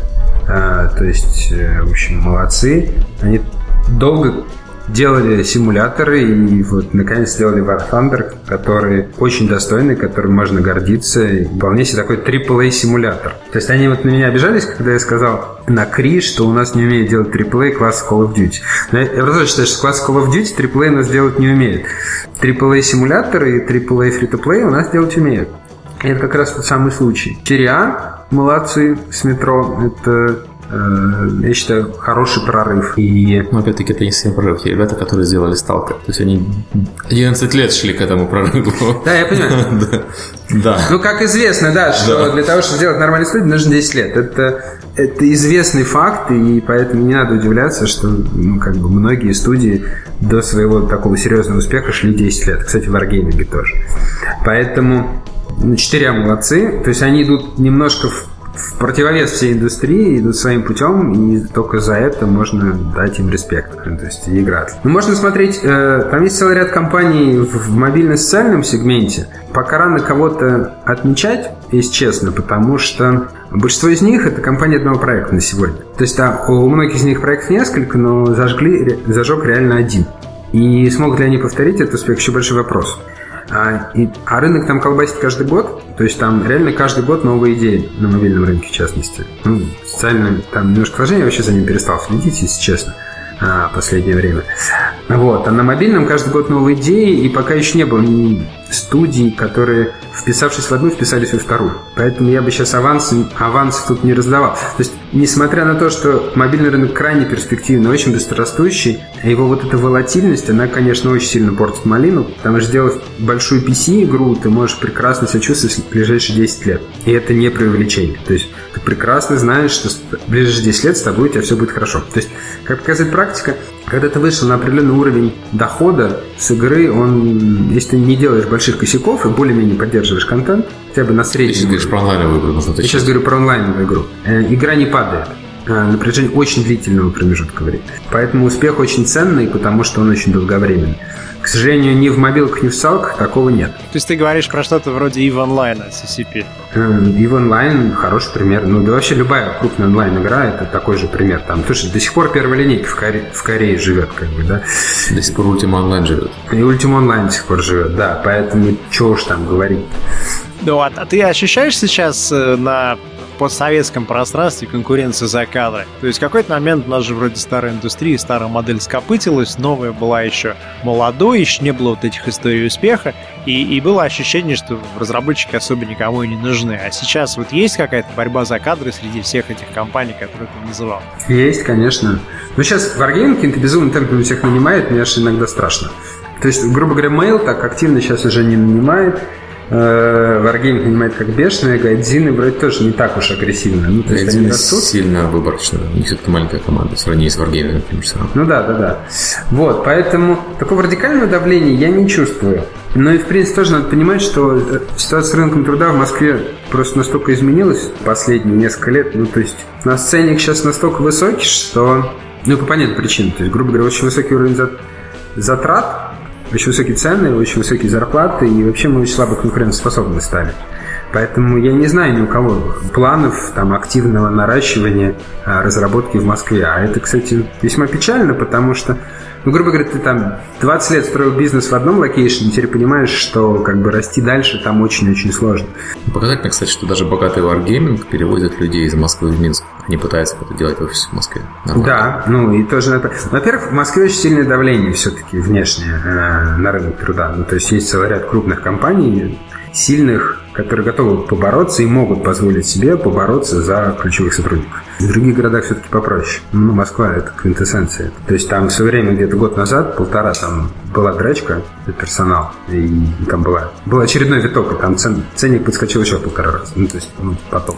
А в других городах попроще. И в целом жить на те же деньги в Минске можно гораздо лучше, чем в Москве. Я, в общем, был одним из первых сторонников, кто призывал и перевозил людей в Минск, позволю себе заметить. Как бы у нас несколько человек переехало из Москвы, и мы были первыми. Еще там Wargaming был маленький, и было все очень хорошо. Это сейчас все сильно осложнилось с Минском.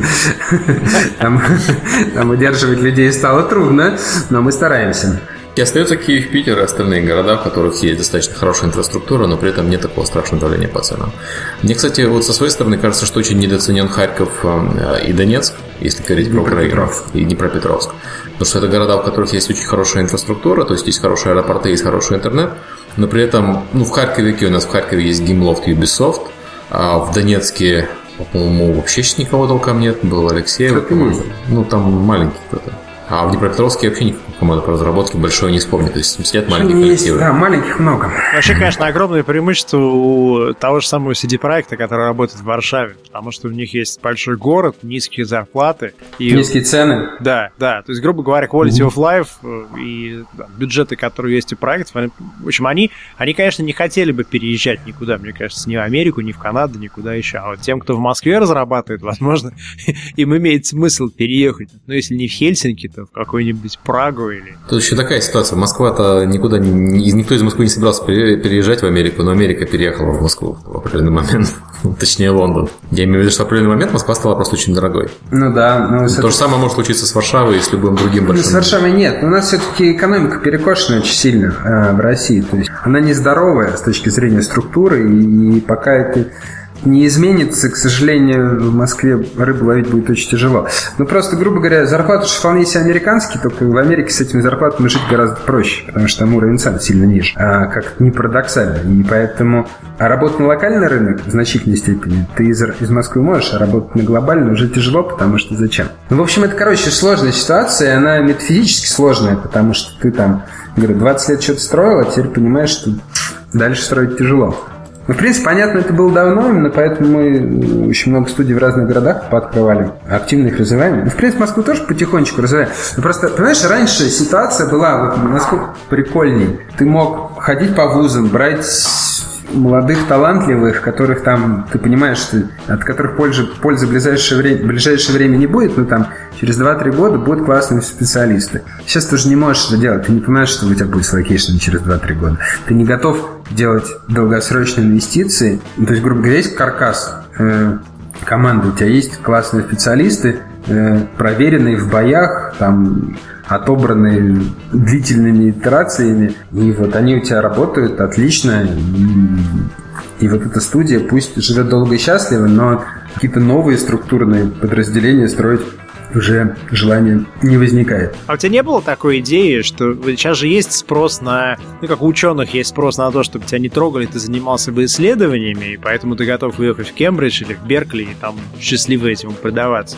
А, у тебя нет такого ощущения, что в игровой индустрии тоже есть у профессионалов, и у лидов, и опытных людей спрос на то, чтобы тебя куда-нибудь перевезли в деревню, там, под Мюнхеном, неважно где, в Канаде, и чтобы ты там просто вот сидел, э, на велосипеде 15 минут ехал до работы и, и мог бы отдаться полностью только разработке игры. И та, та студия, та компания из нашего, из нашего региона, которая первая так сделает, она может собрать практически э, сливки таких э, опытных людей, которые уже подустали немножко там, от выборов, от коррупции, от чего-то еще. И тут ты к ним приходишь и говоришь, ребята, вот место, где вы сможете 100%, там, на 150 отдаться только разработке игр, больше ничего.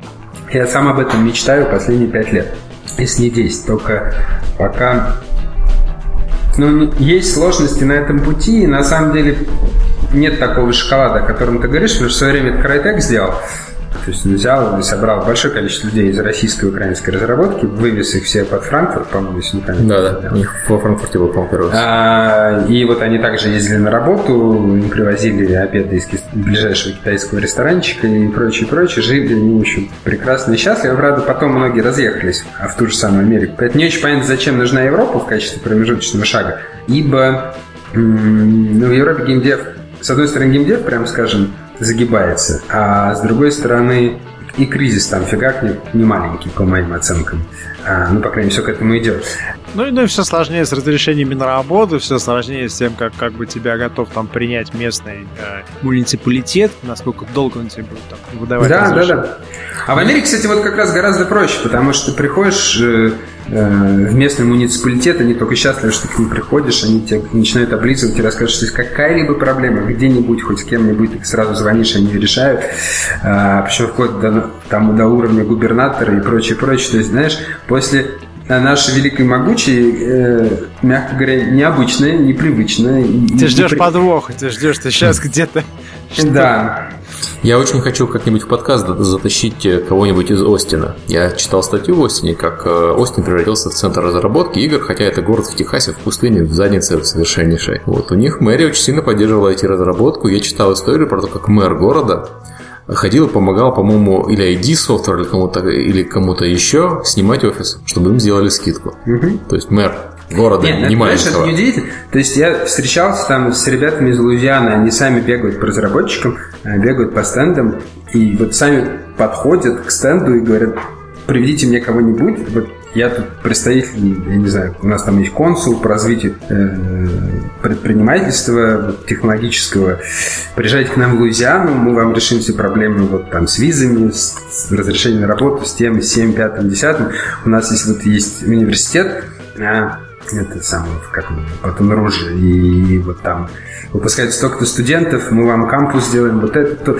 Люди приходят, продают свой location. У нас нет налогов, у нас вот есть то все, у нас есть такие же студии. Бекмамбетов к нам приехал, у нас уже базируется в Луизиане, у нас фильмы снимает и прочее, прочее. Они знают специфику, они говорят с тобой на твоем языке. А я ты, лучше, а ты я такой, лучше не буду. А ты такой, не, не, типа, я привык, Сколково. я привык в морду получать, и, и это, я не могу, я в пробках думаю, я что, я сразу на работу что ли приеду? Окей, то есть, то есть, по сути дела, если бы э, закроем один глаз, помечтаем, э, вдруг так случилось, что одна компания российская или несколько компаний, или там конгломерат, да, они бы взяли и сказали, мы делаем инкубатор э, в Еземите или в Орегоне, неважно, где-то в Штатах, мы помогаем молодым студиям переехать и заниматься и так далее, то это был бы очень неплохой бизнес, и многие бы захотели. И главное, что это было бы эффективно. То есть это были бы ресурсы из нашей индустрии, которые, попав в более адекватные условия, способны с более высоким КПД выдавать. Значит, мы сейчас строим офис в Америке в очередной раз. И в том числе планируем расширять его с точки зрения э, разработки и, в частности, перевозить людей э, из наших э, других городов э, и собирать команду в Штатах, потому что ну, получается, что это уже эффективнее, и выгоднее и и по эффективности самого производства. Ну, это хорошие новости, по крайней мере, для этих людей. Мы приглашаем, но мы пока не готовы к такому массовому какому-то а, явлению. Мы пока тренируемся на своих сотрудников, мы уже там несколько человек привезли. И... Как они там размножаются в неволе? Отлично, мне очень нравится. Окей, ну у Wargaming тоже там сейчас dev-офисов по Америке полно. И, и в Чикаго, и в Сиэтле, и еще где-то. Я не знаю, правда, насколько они практикуют перевод между разными офисами. Но вообще, да, получается конкурентное преимущество, потому что ты можешь людей э, брать из одного location а, ставить их в другой, там, где им будет легче, там, проще, эффективнее. То есть, грубо говоря, ты э, видишь э, неплохие перспективы для местной индустрии, учитывая сдвиги в там, том, во что люди играют, за что люди платят, как они покупают, как они деньги тратят, э, ты видишь разницу между кино и играми и считаешь, что в этом как раз то самое преимущество, которым можно воспользоваться, э, и ты там достаточно позитивно э, говоришь о том, что для студии не имеет значения, часть она ей или она сама по себе, потому что, по сути дела, процессы одинаковые, и нет ничего такого, что Activision или EA могли бы дать, э, чтобы ты там сам мог, ну, не мог бы повторить в рамках своего стартапа. Достаточно позитивная точка зрения, немножко отличается от что мир стал жестче, что все это стало серьезным бизнесом, и все, типа, до свидания. Потому что мы это слышим уже очень давно. Ну, безусловно, на каждом этапе есть куча проблем. Кто-то не выживет. Большинство, тем не менее, пройдет к следующему, самоорганизуется. У нас есть еще пара вопросов быстрых. Вот, например, людей интересовало, какие ты ошибки совершал, э, и которые ты бы точно не сделал, зная, что там... Ну, понятно, что есть какой-то опыт, да, допустим, не знаю, там, 5 лет делал первую свою игру, но ты не можешь сказать, я бы не хотел делать первую игру 5 лет, потому что это то, что тебе позволило потом дальше делать игры. А есть какие-то ошибки, которые ты совершал, и которые ты вот мог бы посоветовать людям не повторять? Да. Одной из самых крупных ошибок, которые допустил в своей жизни, это продажа Невала первый раз. История с Нирваном. Э, у меня была масса причин, по, которых я, по которым я это сделал, но вот ретроспективно э, могу сказать, что оно того не стоило точно. Э, если у вас есть студия, вы контролируете студию, не теряйте контроль. Оно того не стоит. То есть даже вот потом продажа Невал онлайн в некотором смысле была следствием того, что мне что я продал там как бы интерактив еще. Это тоже была ошибка, но она была неизбежной. То есть в первом случае у меня был выбор, в втором не было. И да, мы бы сейчас были гораздо более сильной компанией, если бы этого не произошло. Самый лучший способ студию забутстрапить может быть привлечь инвесторов, но сохранить не контроль. Кстати, инвесторы в целом, вообще хорошие инвесторы, они полезны, потому что выполняют целый ряд функций, можно как-то отдельно об этом поговорить сохранить с собой контроль и его не отдавать, это, на мой взгляд, очень важно. То есть сейчас у Невала такая структура, я вижу массу преимуществ именно вот от такой конструкции. Именно в такой конструкции, поэтому вот. Это та область, в которой как раз очень мало у людей опыта и в которой очень как бы, вообще мало историй э, в России, тем более настолько сложных, как бы, да, и я здесь как бы, наверное, очень подкован, а, потому что у меня несколько подобных кейсов, и я вполне вправе давать советы на эту тему это такая интимная сфера. То есть люди, которые обычно продают свою компанию или привлекают э, деньги, привлекают инвесторов, они обычно э, предполагают, что все будет очень хорошо и сложится замечательно, и потом проблемы начинаются, и уже тогда они понимают, окей, мы что-то не так сделали. Мало кто готов как-то советоваться на эту тему заранее, приходите говорить, как лучше это сделать. Ну, не знаю, может быть, просто не хватает связи, нетворкинга какого-то. Ну, понятно, что да, э, не все могут там обратиться с советом, но тем не менее. Еще э, могу такую вещь рассказать. Был опыт, который стоил дорогого. То есть, когда вы делаете проект успешный, например, вы начинаете, вы оказываетесь в некотором плену иллюзий. Вам кажется, что вы научились делать, вы теперь знаете, как делать успешные проекты. Это не так. Вы не знаете. Любой успех в значительной степени это удача и это случайность. Это много работы, но элемент случайности очень важен. И надеяться на то, что она будет стабильно э, воспроизводиться, это, ну, как бы это очень самонадеянно. У нас э, практически не было провальных проектов. Какие-то были очень успешными, какие-то просто окупались. Это скорее исключение из правил. Даже в нашем случае мы, мы все равно делали ошибки. Избыточная самонадеянность и попытка сделать второй проект гарантированно успешным после первого э, может стоить очень дорогого. И эта ошибка тоже стандартная. Ее, кстати, делает огромное количество предпринимателей, даже известных, и, в общем, этих историй об одной маленькой тележке. Я это тоже не сразу понимал, потом как-то поговорил с ребятами из фондов, и они мне объяснили, что это на самом деле стандартно что это часто очень бывает. Я начал по-другому к этому относиться. А, но вот, по крайней мере, могу тоже предостеречь. Не знаю, насколько это релевантно. Но я могу тебе только сказать, что есть такая игра, которая называется Mountain Blade, которая была крайне успешна, учитывая, что это был разработчик, и есть разработчик из Турции который начал ее делать у себя на кухне. И после того, как эта игра состоялась и была уже и коммерчески успешна, и признана прессой, у создателей студии возникла идея, что они сейчас сделают новый оригинальный IP, новый геймплей изобретут. И они потратили, мне кажется, субъективно года два на попытки изобрести что-то новое, прежде чем они смогли смириться с тем, что вот у них нет волшебной палочки, которая там, каждые пять лет родит новый геймплей, что, возможно, Mountain Blade был огромной удачей. И, и у них ушло какое-то время время на то, чтобы смириться с тем, что, возможно, миссия теперь компании в том, чтобы вот это вот дальше развивать, а не... Не, ну, скажи так, надо пытаться, надо стараться, надо делать новые попытки, но не ожидать, что следующая попытка будет такой же, как предыдущая. То есть теперь надо снова много работать, чтобы с какой-то вероятностью наролить еще один такой же успешный проект. Я другой пример приведу. Вот ребята из, конечно, не помню, а, как называется, которые Puzzle and Dragons сделали. А... Читали... Э, Гунихо, по-моему. Да, Гунхо. Да. А, читали лекцию, читали лекцию на GDC и как раз тоже рассказывали, что они вообще консольные разработчики, и всю жизнь делали консоли, это у них такой один из немногих экспериментов. А, он супер успешный, супер удачный, но они прекрасно понимают, что они не способны его повторить с очень большой вероятностью. Поэтому все деньги, которые они заработают на этом проекте, они будут вкладывать не в такие же проекты, а снова в большие консольные игры, на которых можно гораздо стабильнее и понятнее зарабатывать. Вот, поэтому некая звездная болезнь, которую нужно переболеть и смирить свою гордыню и пойти дальше снова э, работать. И я вот опять-таки ночью приведу пример. После Майнкрафта он сказал, он понимает, что следующий проект у него будет хуже Майнкрафта, и следующий после этого проекта будет лучше, чем Майнкрафт. И поэтому он стал делать просто проекты, которые ему хочется делать, а не проекты, которые будут как Майнкрафт, но лучше. Да, это очень полезно еще с точки зрения самоощущения, и в этом случае очень часто, как бы путем следующей итерации упорного труда появляется новый проект, который еще успешнее предыдущего, и таких кейсов тоже много, только не надо на это закладываться. То есть, чтобы найти деньги, нужно деньги не искать. Угу. Ну, как обычно. Да, как это там, дают дают э, фонарик тому, у кого уже есть, а у кого нет, тому не дают, потому что бесполезно. Э, ты, ты, у тебя не было такого вот желания, не знаю, там, хочу сделать синглплеер игру, в которой ты играл 15 лет назад, купить Incubation, тем более, что сейчас товарный знак свободный, и сделать Incubation 2 для планшета. Ну, ты, у тебя, у тебя... Вообще, во что ты сейчас играешь?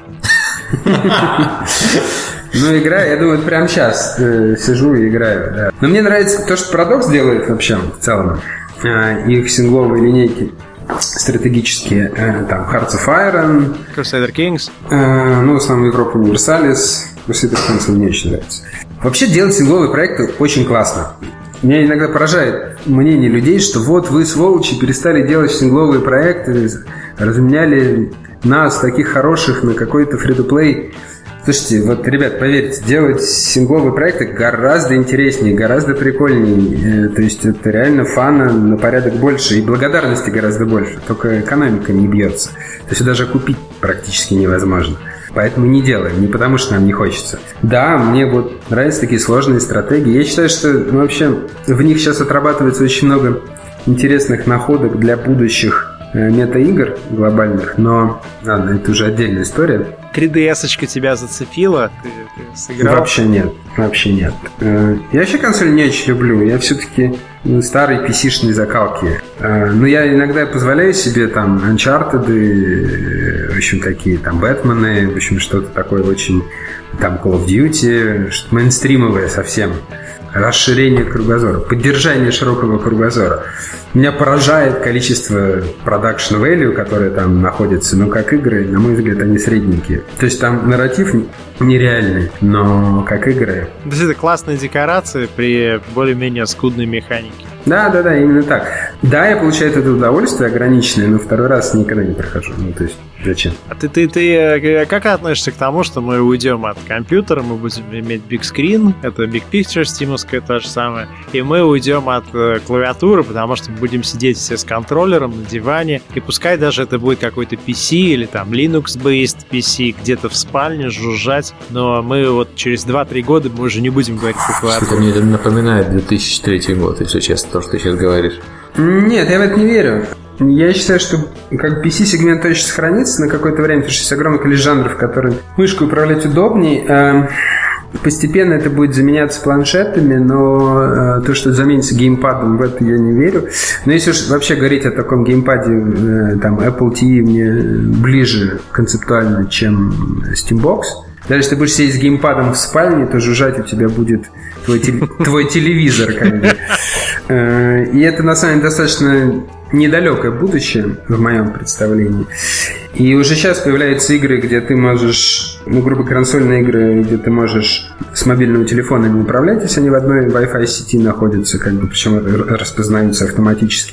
В общем, вот этот вот конгломерат телевизора и телефона, я считаю, он очень интересный еще мало, мало разработаны, и стоит туда покопать, если ну, кто Ну, это самая концепция второго экрана, которую сейчас телевизионщики очень активно используют, да, эти компании NAPA для сериалов, компания NAPA для телеканалов. Но то, что было на Gamescom, да, практически у каждой игры там был компания NAPA. То же самое The Crew показывался с компанией NAPA у Ubisoft. Ubisoft вообще все сейчас делается с ними. Но вот я посмотрел на тот же самый The Crew, который, ладно, он скучный сам по себе. У них компания NAPA позволяет выбрать машинку для гонки. Ну, зашибись теперь. Ну, то есть, именно... Да, там есть социалка вся навязана, то есть я могу смотреть, где друзья играют, могу э, смотреть даже трансляцию гонки, но геймплей на второй экран, он плохой тем, что у тебя два глаза, и они в игре ты больше вовлечен, чтобы смотреть на один экран, а не на второй. В то время по телевизоре ты можешь отвернуться, ты можешь посмотреть на второй экран. Мне кажется, в случае с игрой ты не можешь одновременно с геймпадом сидеть, а еще что-то на телефоне тырться. То есть это не второй экран, это... Экран в другое время. Да, экран в другое время. Ну, в общем, тема интересная. Я думаю, там будет очень много экспериментов. По крайней мере, мы с радостью, ну, мы даже знаем, как мы хотим там экспериментировать, но я пока сейчас не буду рассказывать. У нас вообще Prime World такой проект имени массы экспериментов. Часть успешных, часть не очень, но тем не менее мы там сделали изрядную долю экспериментов, результаты которых у нас сейчас как бы используются в других проектах. А что с Oculus? Ты, ты был бейкером Oculus? Да. И ты считаешь, это серьезное изменение или это какой-то passing fat, который через год уже никто не вспомнит? Не, ну через год, конечно, вспомнят, но я пока не знаю, насколько это серьезно. Потому что пока это не мейнстрим, ближайшие пару лет мейнстрима не будет, это сто процентов.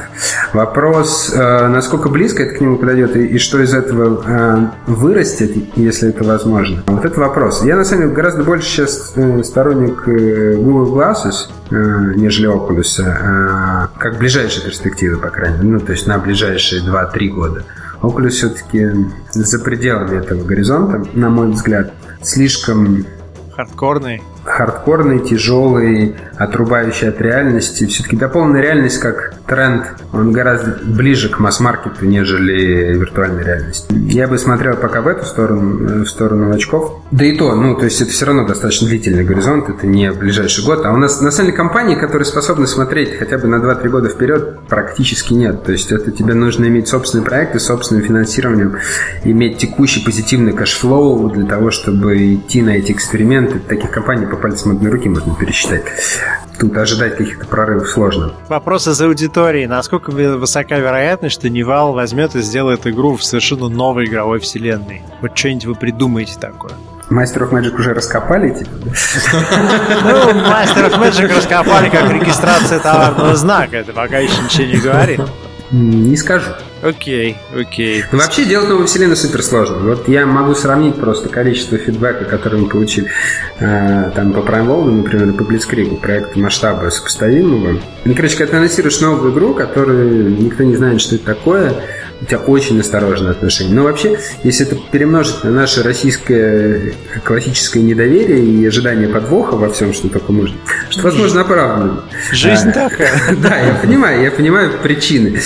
Вводить новый бренд на рынок супер сложно, супер тяжело и супер дорого. А идти проверенными путями, конечно, ну, то есть идти сиквелами, непорядок прочее. Кстати, даже в Америке на E3 вот был прошлый, нет E3, а прошлый, и там как раз поднималась тема, что какого хрена, ребята, везде сплошные сиквелы, и что же делать?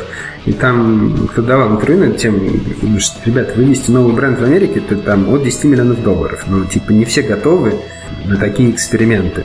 То есть просто банально очень-очень дорого, это такой дорогой эксперимент, ну, поэтому никто и не решается. И у нас, на самом деле, сейчас э, к этому подходит. То есть, вот, говорю, если сравнить то количество фидбэка позитивного, которое мы получили на Blitzkrieg, я понимаю, что это не единственная причина, я не тешу себя иллюзиями, как бы, да, я все-таки взрослый человек. А, но и этот фактор тоже, безусловно, важен, потому что бренд уже известный. И... Невозможно вводить совершенно новый тип геймплея, используя практически старую, а, старый бренд. То есть ты не можешь сделать Prime World, механику боевую Prime World на основе вселенной Алодов, например, или на основе вселенной Демиургов.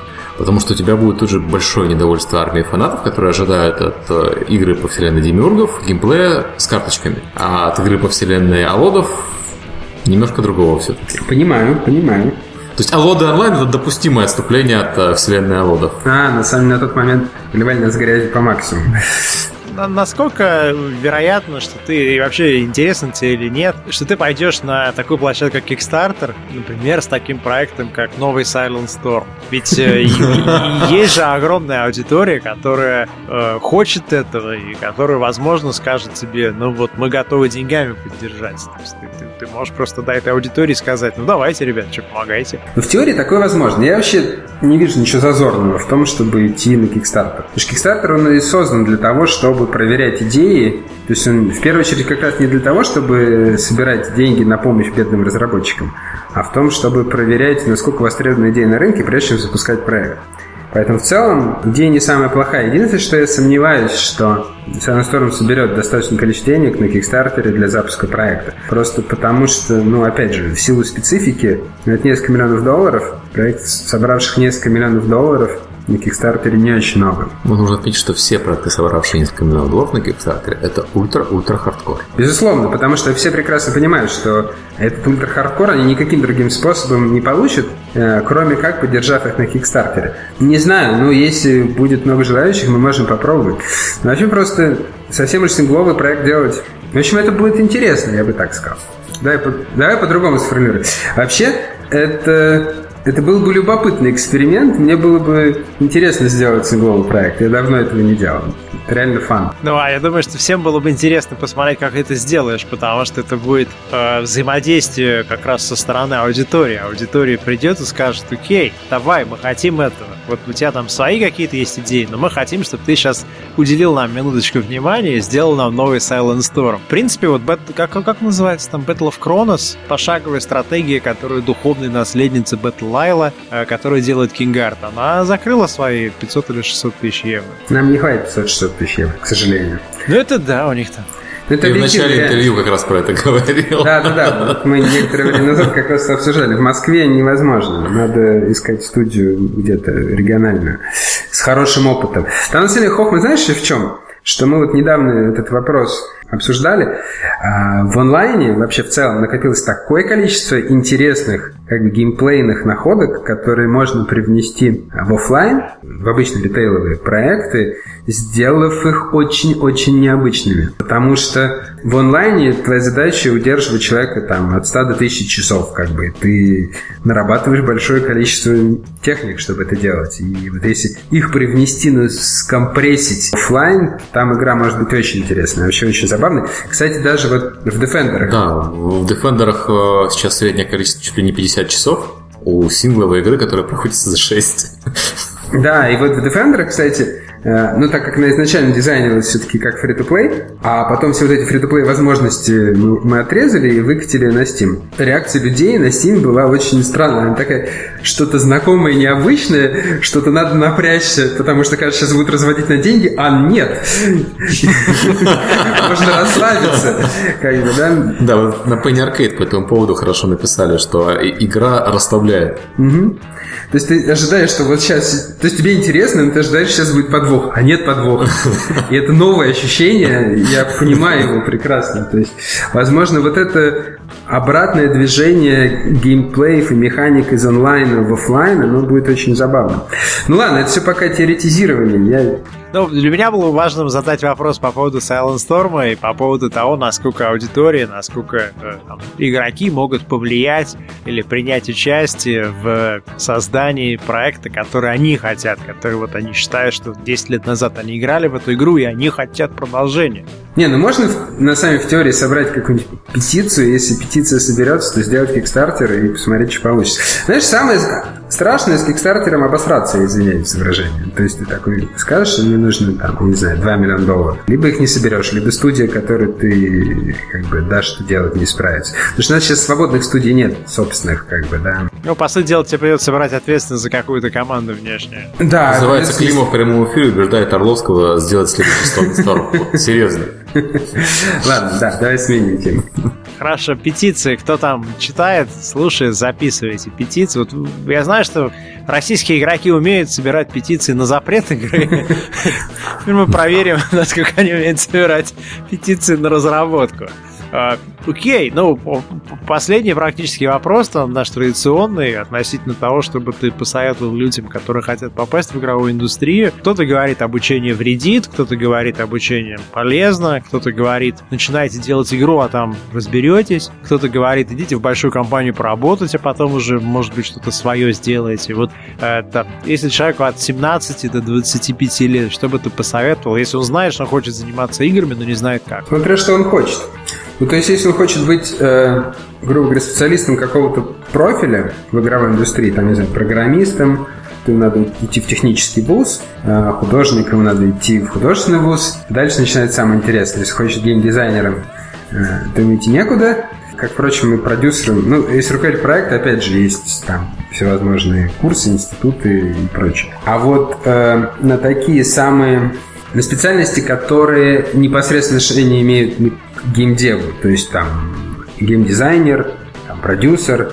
Вот как наша практика показывает, это из тестеров очень много вырастает. У нас эти очень много тестеров бывших выросли в руководящих в руководящей позиции, в топ-менеджеров, наглядный пример. Ну вот, собственно говоря, ребят, руководители э, юнитов, э, Ваня Федянин, Саша Прохоров, все при, при, приходили к нам тестерами, сейчас руководят собственными проектами крупными, а юнитами даже целыми. По-моему, отличный путь, и он очень такой понятный. То есть ты играешь в игры, ты идешь как бы их тестировать, учишься всем процессам по очереди, как бы получаешь свой проект зубы. Поэтому у нас, кстати, достаточно Э, часто встречается.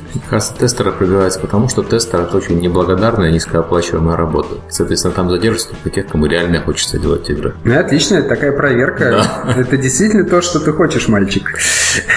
Но, с другой стороны, это хорошая проверка для того, чтобы посмотреть, насколько человек может систематизировать информацию. То есть точка входа легкая, ты вошел, сел, а дальше если ты способен, то ты всегда сможешь... Главное, чтобы хороший начальник был, который увидит многообещающего тестера и поднимет его. Вот у тебя в компании работает э, профессионально социальный лифт? У вас, или у вас уже такие бонзы сидят и не пускают? Конечно, работает. У нас, по-моему, самая демократичная с этой точки зрения компании. У нас люди с горящими глазами способны обосновать свою идею и получают проект зубы достаточно легко. Я говорю, примеров приличное количество. Не, не все справляются. Иногда мы эти проекты закрываем. Да, это резко смотреть на вещи. Никакая попытка нанять топ-менеджера в компанию э, не дает тебе никаких гарантий, пока ты не проверишь человека в бою. То есть, иными словами, ты берешь человека, даешь ему проект, пусть даже небольшой, это миллион долларов. Делаешь реальную ставку в миллион долларов, вот он вытянет или нет. И только после того, как он его вытянул, ты на, на самом деле можешь сказать, что окей, ну, то есть можно делать проект крупнее. Поэтому все равно это во многом такой процесс вероятностный и на самом деле очень плохо рационализируемый. То есть очень многие люди, которые ну, по всем предпосылкам должны были с проектом справиться, с ним не справляются. И очень многие, которые ну, такой молодой парень, молодой задорный. Кстати, это не только в нашей компании такие примеры. Ты берешь молодого с горящими глазами, и он берет и зажигает. И становится матерым аксакалом тем самым в свои там 25 лет. Кто бы мне это все рассказал в мои 25 лет, да, то есть, то есть я немножко завидую современному подрастающему поколению, потому что можно прийти реально учиться, если, если ты реально этого хочешь. То есть вот было бы желание, что называется. При желании сейчас можно в таком сжатом виде получать столько информации и так быстро добиваться успеха, что в наше время было, конечно, недостижим. И это хорошо, потому что ну, индустрия должна развиваться, мы должны передавать свои знания кому-то, кто будет лучше нас, со своей колокольни должны потихонечку передавать нашу эстафетную палочку подрастающему поколению. И хотя я еще до сих пор лезу в процесс очень сильно, а, практически каждого проекта, вот постепенно все-таки надо давать больше свободы, и я планирую это делать. Я, я бы с удовольствием похожий подкаст послушал году в 97-м. Ты мне жизнь немножко сильно так кардинально, я бы даже сказал, поменяла. А, ну, окей, хорошо. Значит, ты, ты, ты за передачу, ты за... Ты, ты до сих пор увлечен в работу, ты до сих пор тратишь сколько, пять дней в неделю на работу? Да, больше. Ну, у меня сейчас вообще такой сложный период. У нас несколько проектов, и они все в сложных фазах. И кто-то вышел, кто-то выходит, кто-то... В общем, не буду сейчас спорить. Еще не анонс. Кто-то готовится к анонсу, да. А, поэтому сейчас, ну, реально очень много времени тратится на работу. И у нас Цикл такой, что я там каждому проекту обычно там полдня в неделю выделяю в любом случае. Ну, по крайней мере, крупному проекту. Палишься сейчас по количеству проектов. А, я же не сказал, что они все забиты только этим, но неважно. Раз, два, три, четыре. А, окей. Тебя послушать, у нас прекрасная индустрия, море возможностей, конкурентных причем. И Нивал — это компания, в которой люди хотят экспериментировать, в которой они думают э, о том, э, как э, изменить что-то так существенно, а не просто э, показать финансовые показатели, которые ожидаются инвесторами и так далее. Я что-то как-то ну, не все такие позитивные, кто к нам приходит, а некоторые люди вот к нам не приходят, потому что они находятся в другом состоянии. Да нет, слушай, ну на самом деле это может быть странно так выглядит. У нас тоже огромное количество проблем. Мы просто, наверное, про них не рассказываю. Хотя вроде и не скрываю. Мы тоже делали огромное количество ошибок. Я лично их делал в огромном количестве. Так что, ну что там. Просто, сделав ошибку, нужно идти дальше. Самое главное, это даже если ты упал, подняться с колен и пойти дальше. Это самое главное качество. В какой бы сложной ситуации кто бы не был, надо подниматься с колен, делать вторую попытку, потому что вы уже умнее. Вы сделали все эти ошибки. А теперь больше вероятность э, к успеху. Самая главная ошибка в этой ситуации не сделать вторую попытку. Поэтому ну, ты, ты сторонник теории, что сознание материальное, что то, как ты приходишь на работу, насколько ты сфокусирован на позитиве, это, в конце концов, и, и изменит то, что ты видишь перед собой. Да, я в этом уверен абсолютно, и это как бы и с метафизической, и с материалистической точки зрения есть огромное количество аргументов в пользу этого, поэтому неважно, как вы смотрите на мир, верите вы в Бога или, или в науку, ответ там будет один и тот же. Вот вам Очень, месседж, да, ребят. хороший вот, месседж. Живой пример у нас в студии, чё. А, большое спасибо всем, Сергей. Спасибо, Сергей. Спасибо, Сергей. Сергей, Спасибо, спасибо, да. Сергей, да. Очень жалко, что Михаил не пришел на наш Сергей парад. Всем спасибо, ждем вопросов в комментариях. До новых встреч. Я бы хотел все-таки договориться, что следующая утечка будет через подкаст. Да, Мы следующая утечка а, мы- Wargaming, да, Мы не да. утекли, да, мы Master of Magic спалили. Мы, мы готовы. Ты знаешь, наши двери всегда открыты к утечкам. Мы бы, мы бы хотели оказаться в тот момент, когда вы будете готовы. Ну, короче, очередной проект цифры 3, как бы, да, будет ваш. Спасибо, спасибо. Это, это позитивная нота. Окей. С пользой провели сегодня три часа. Спасибо большое.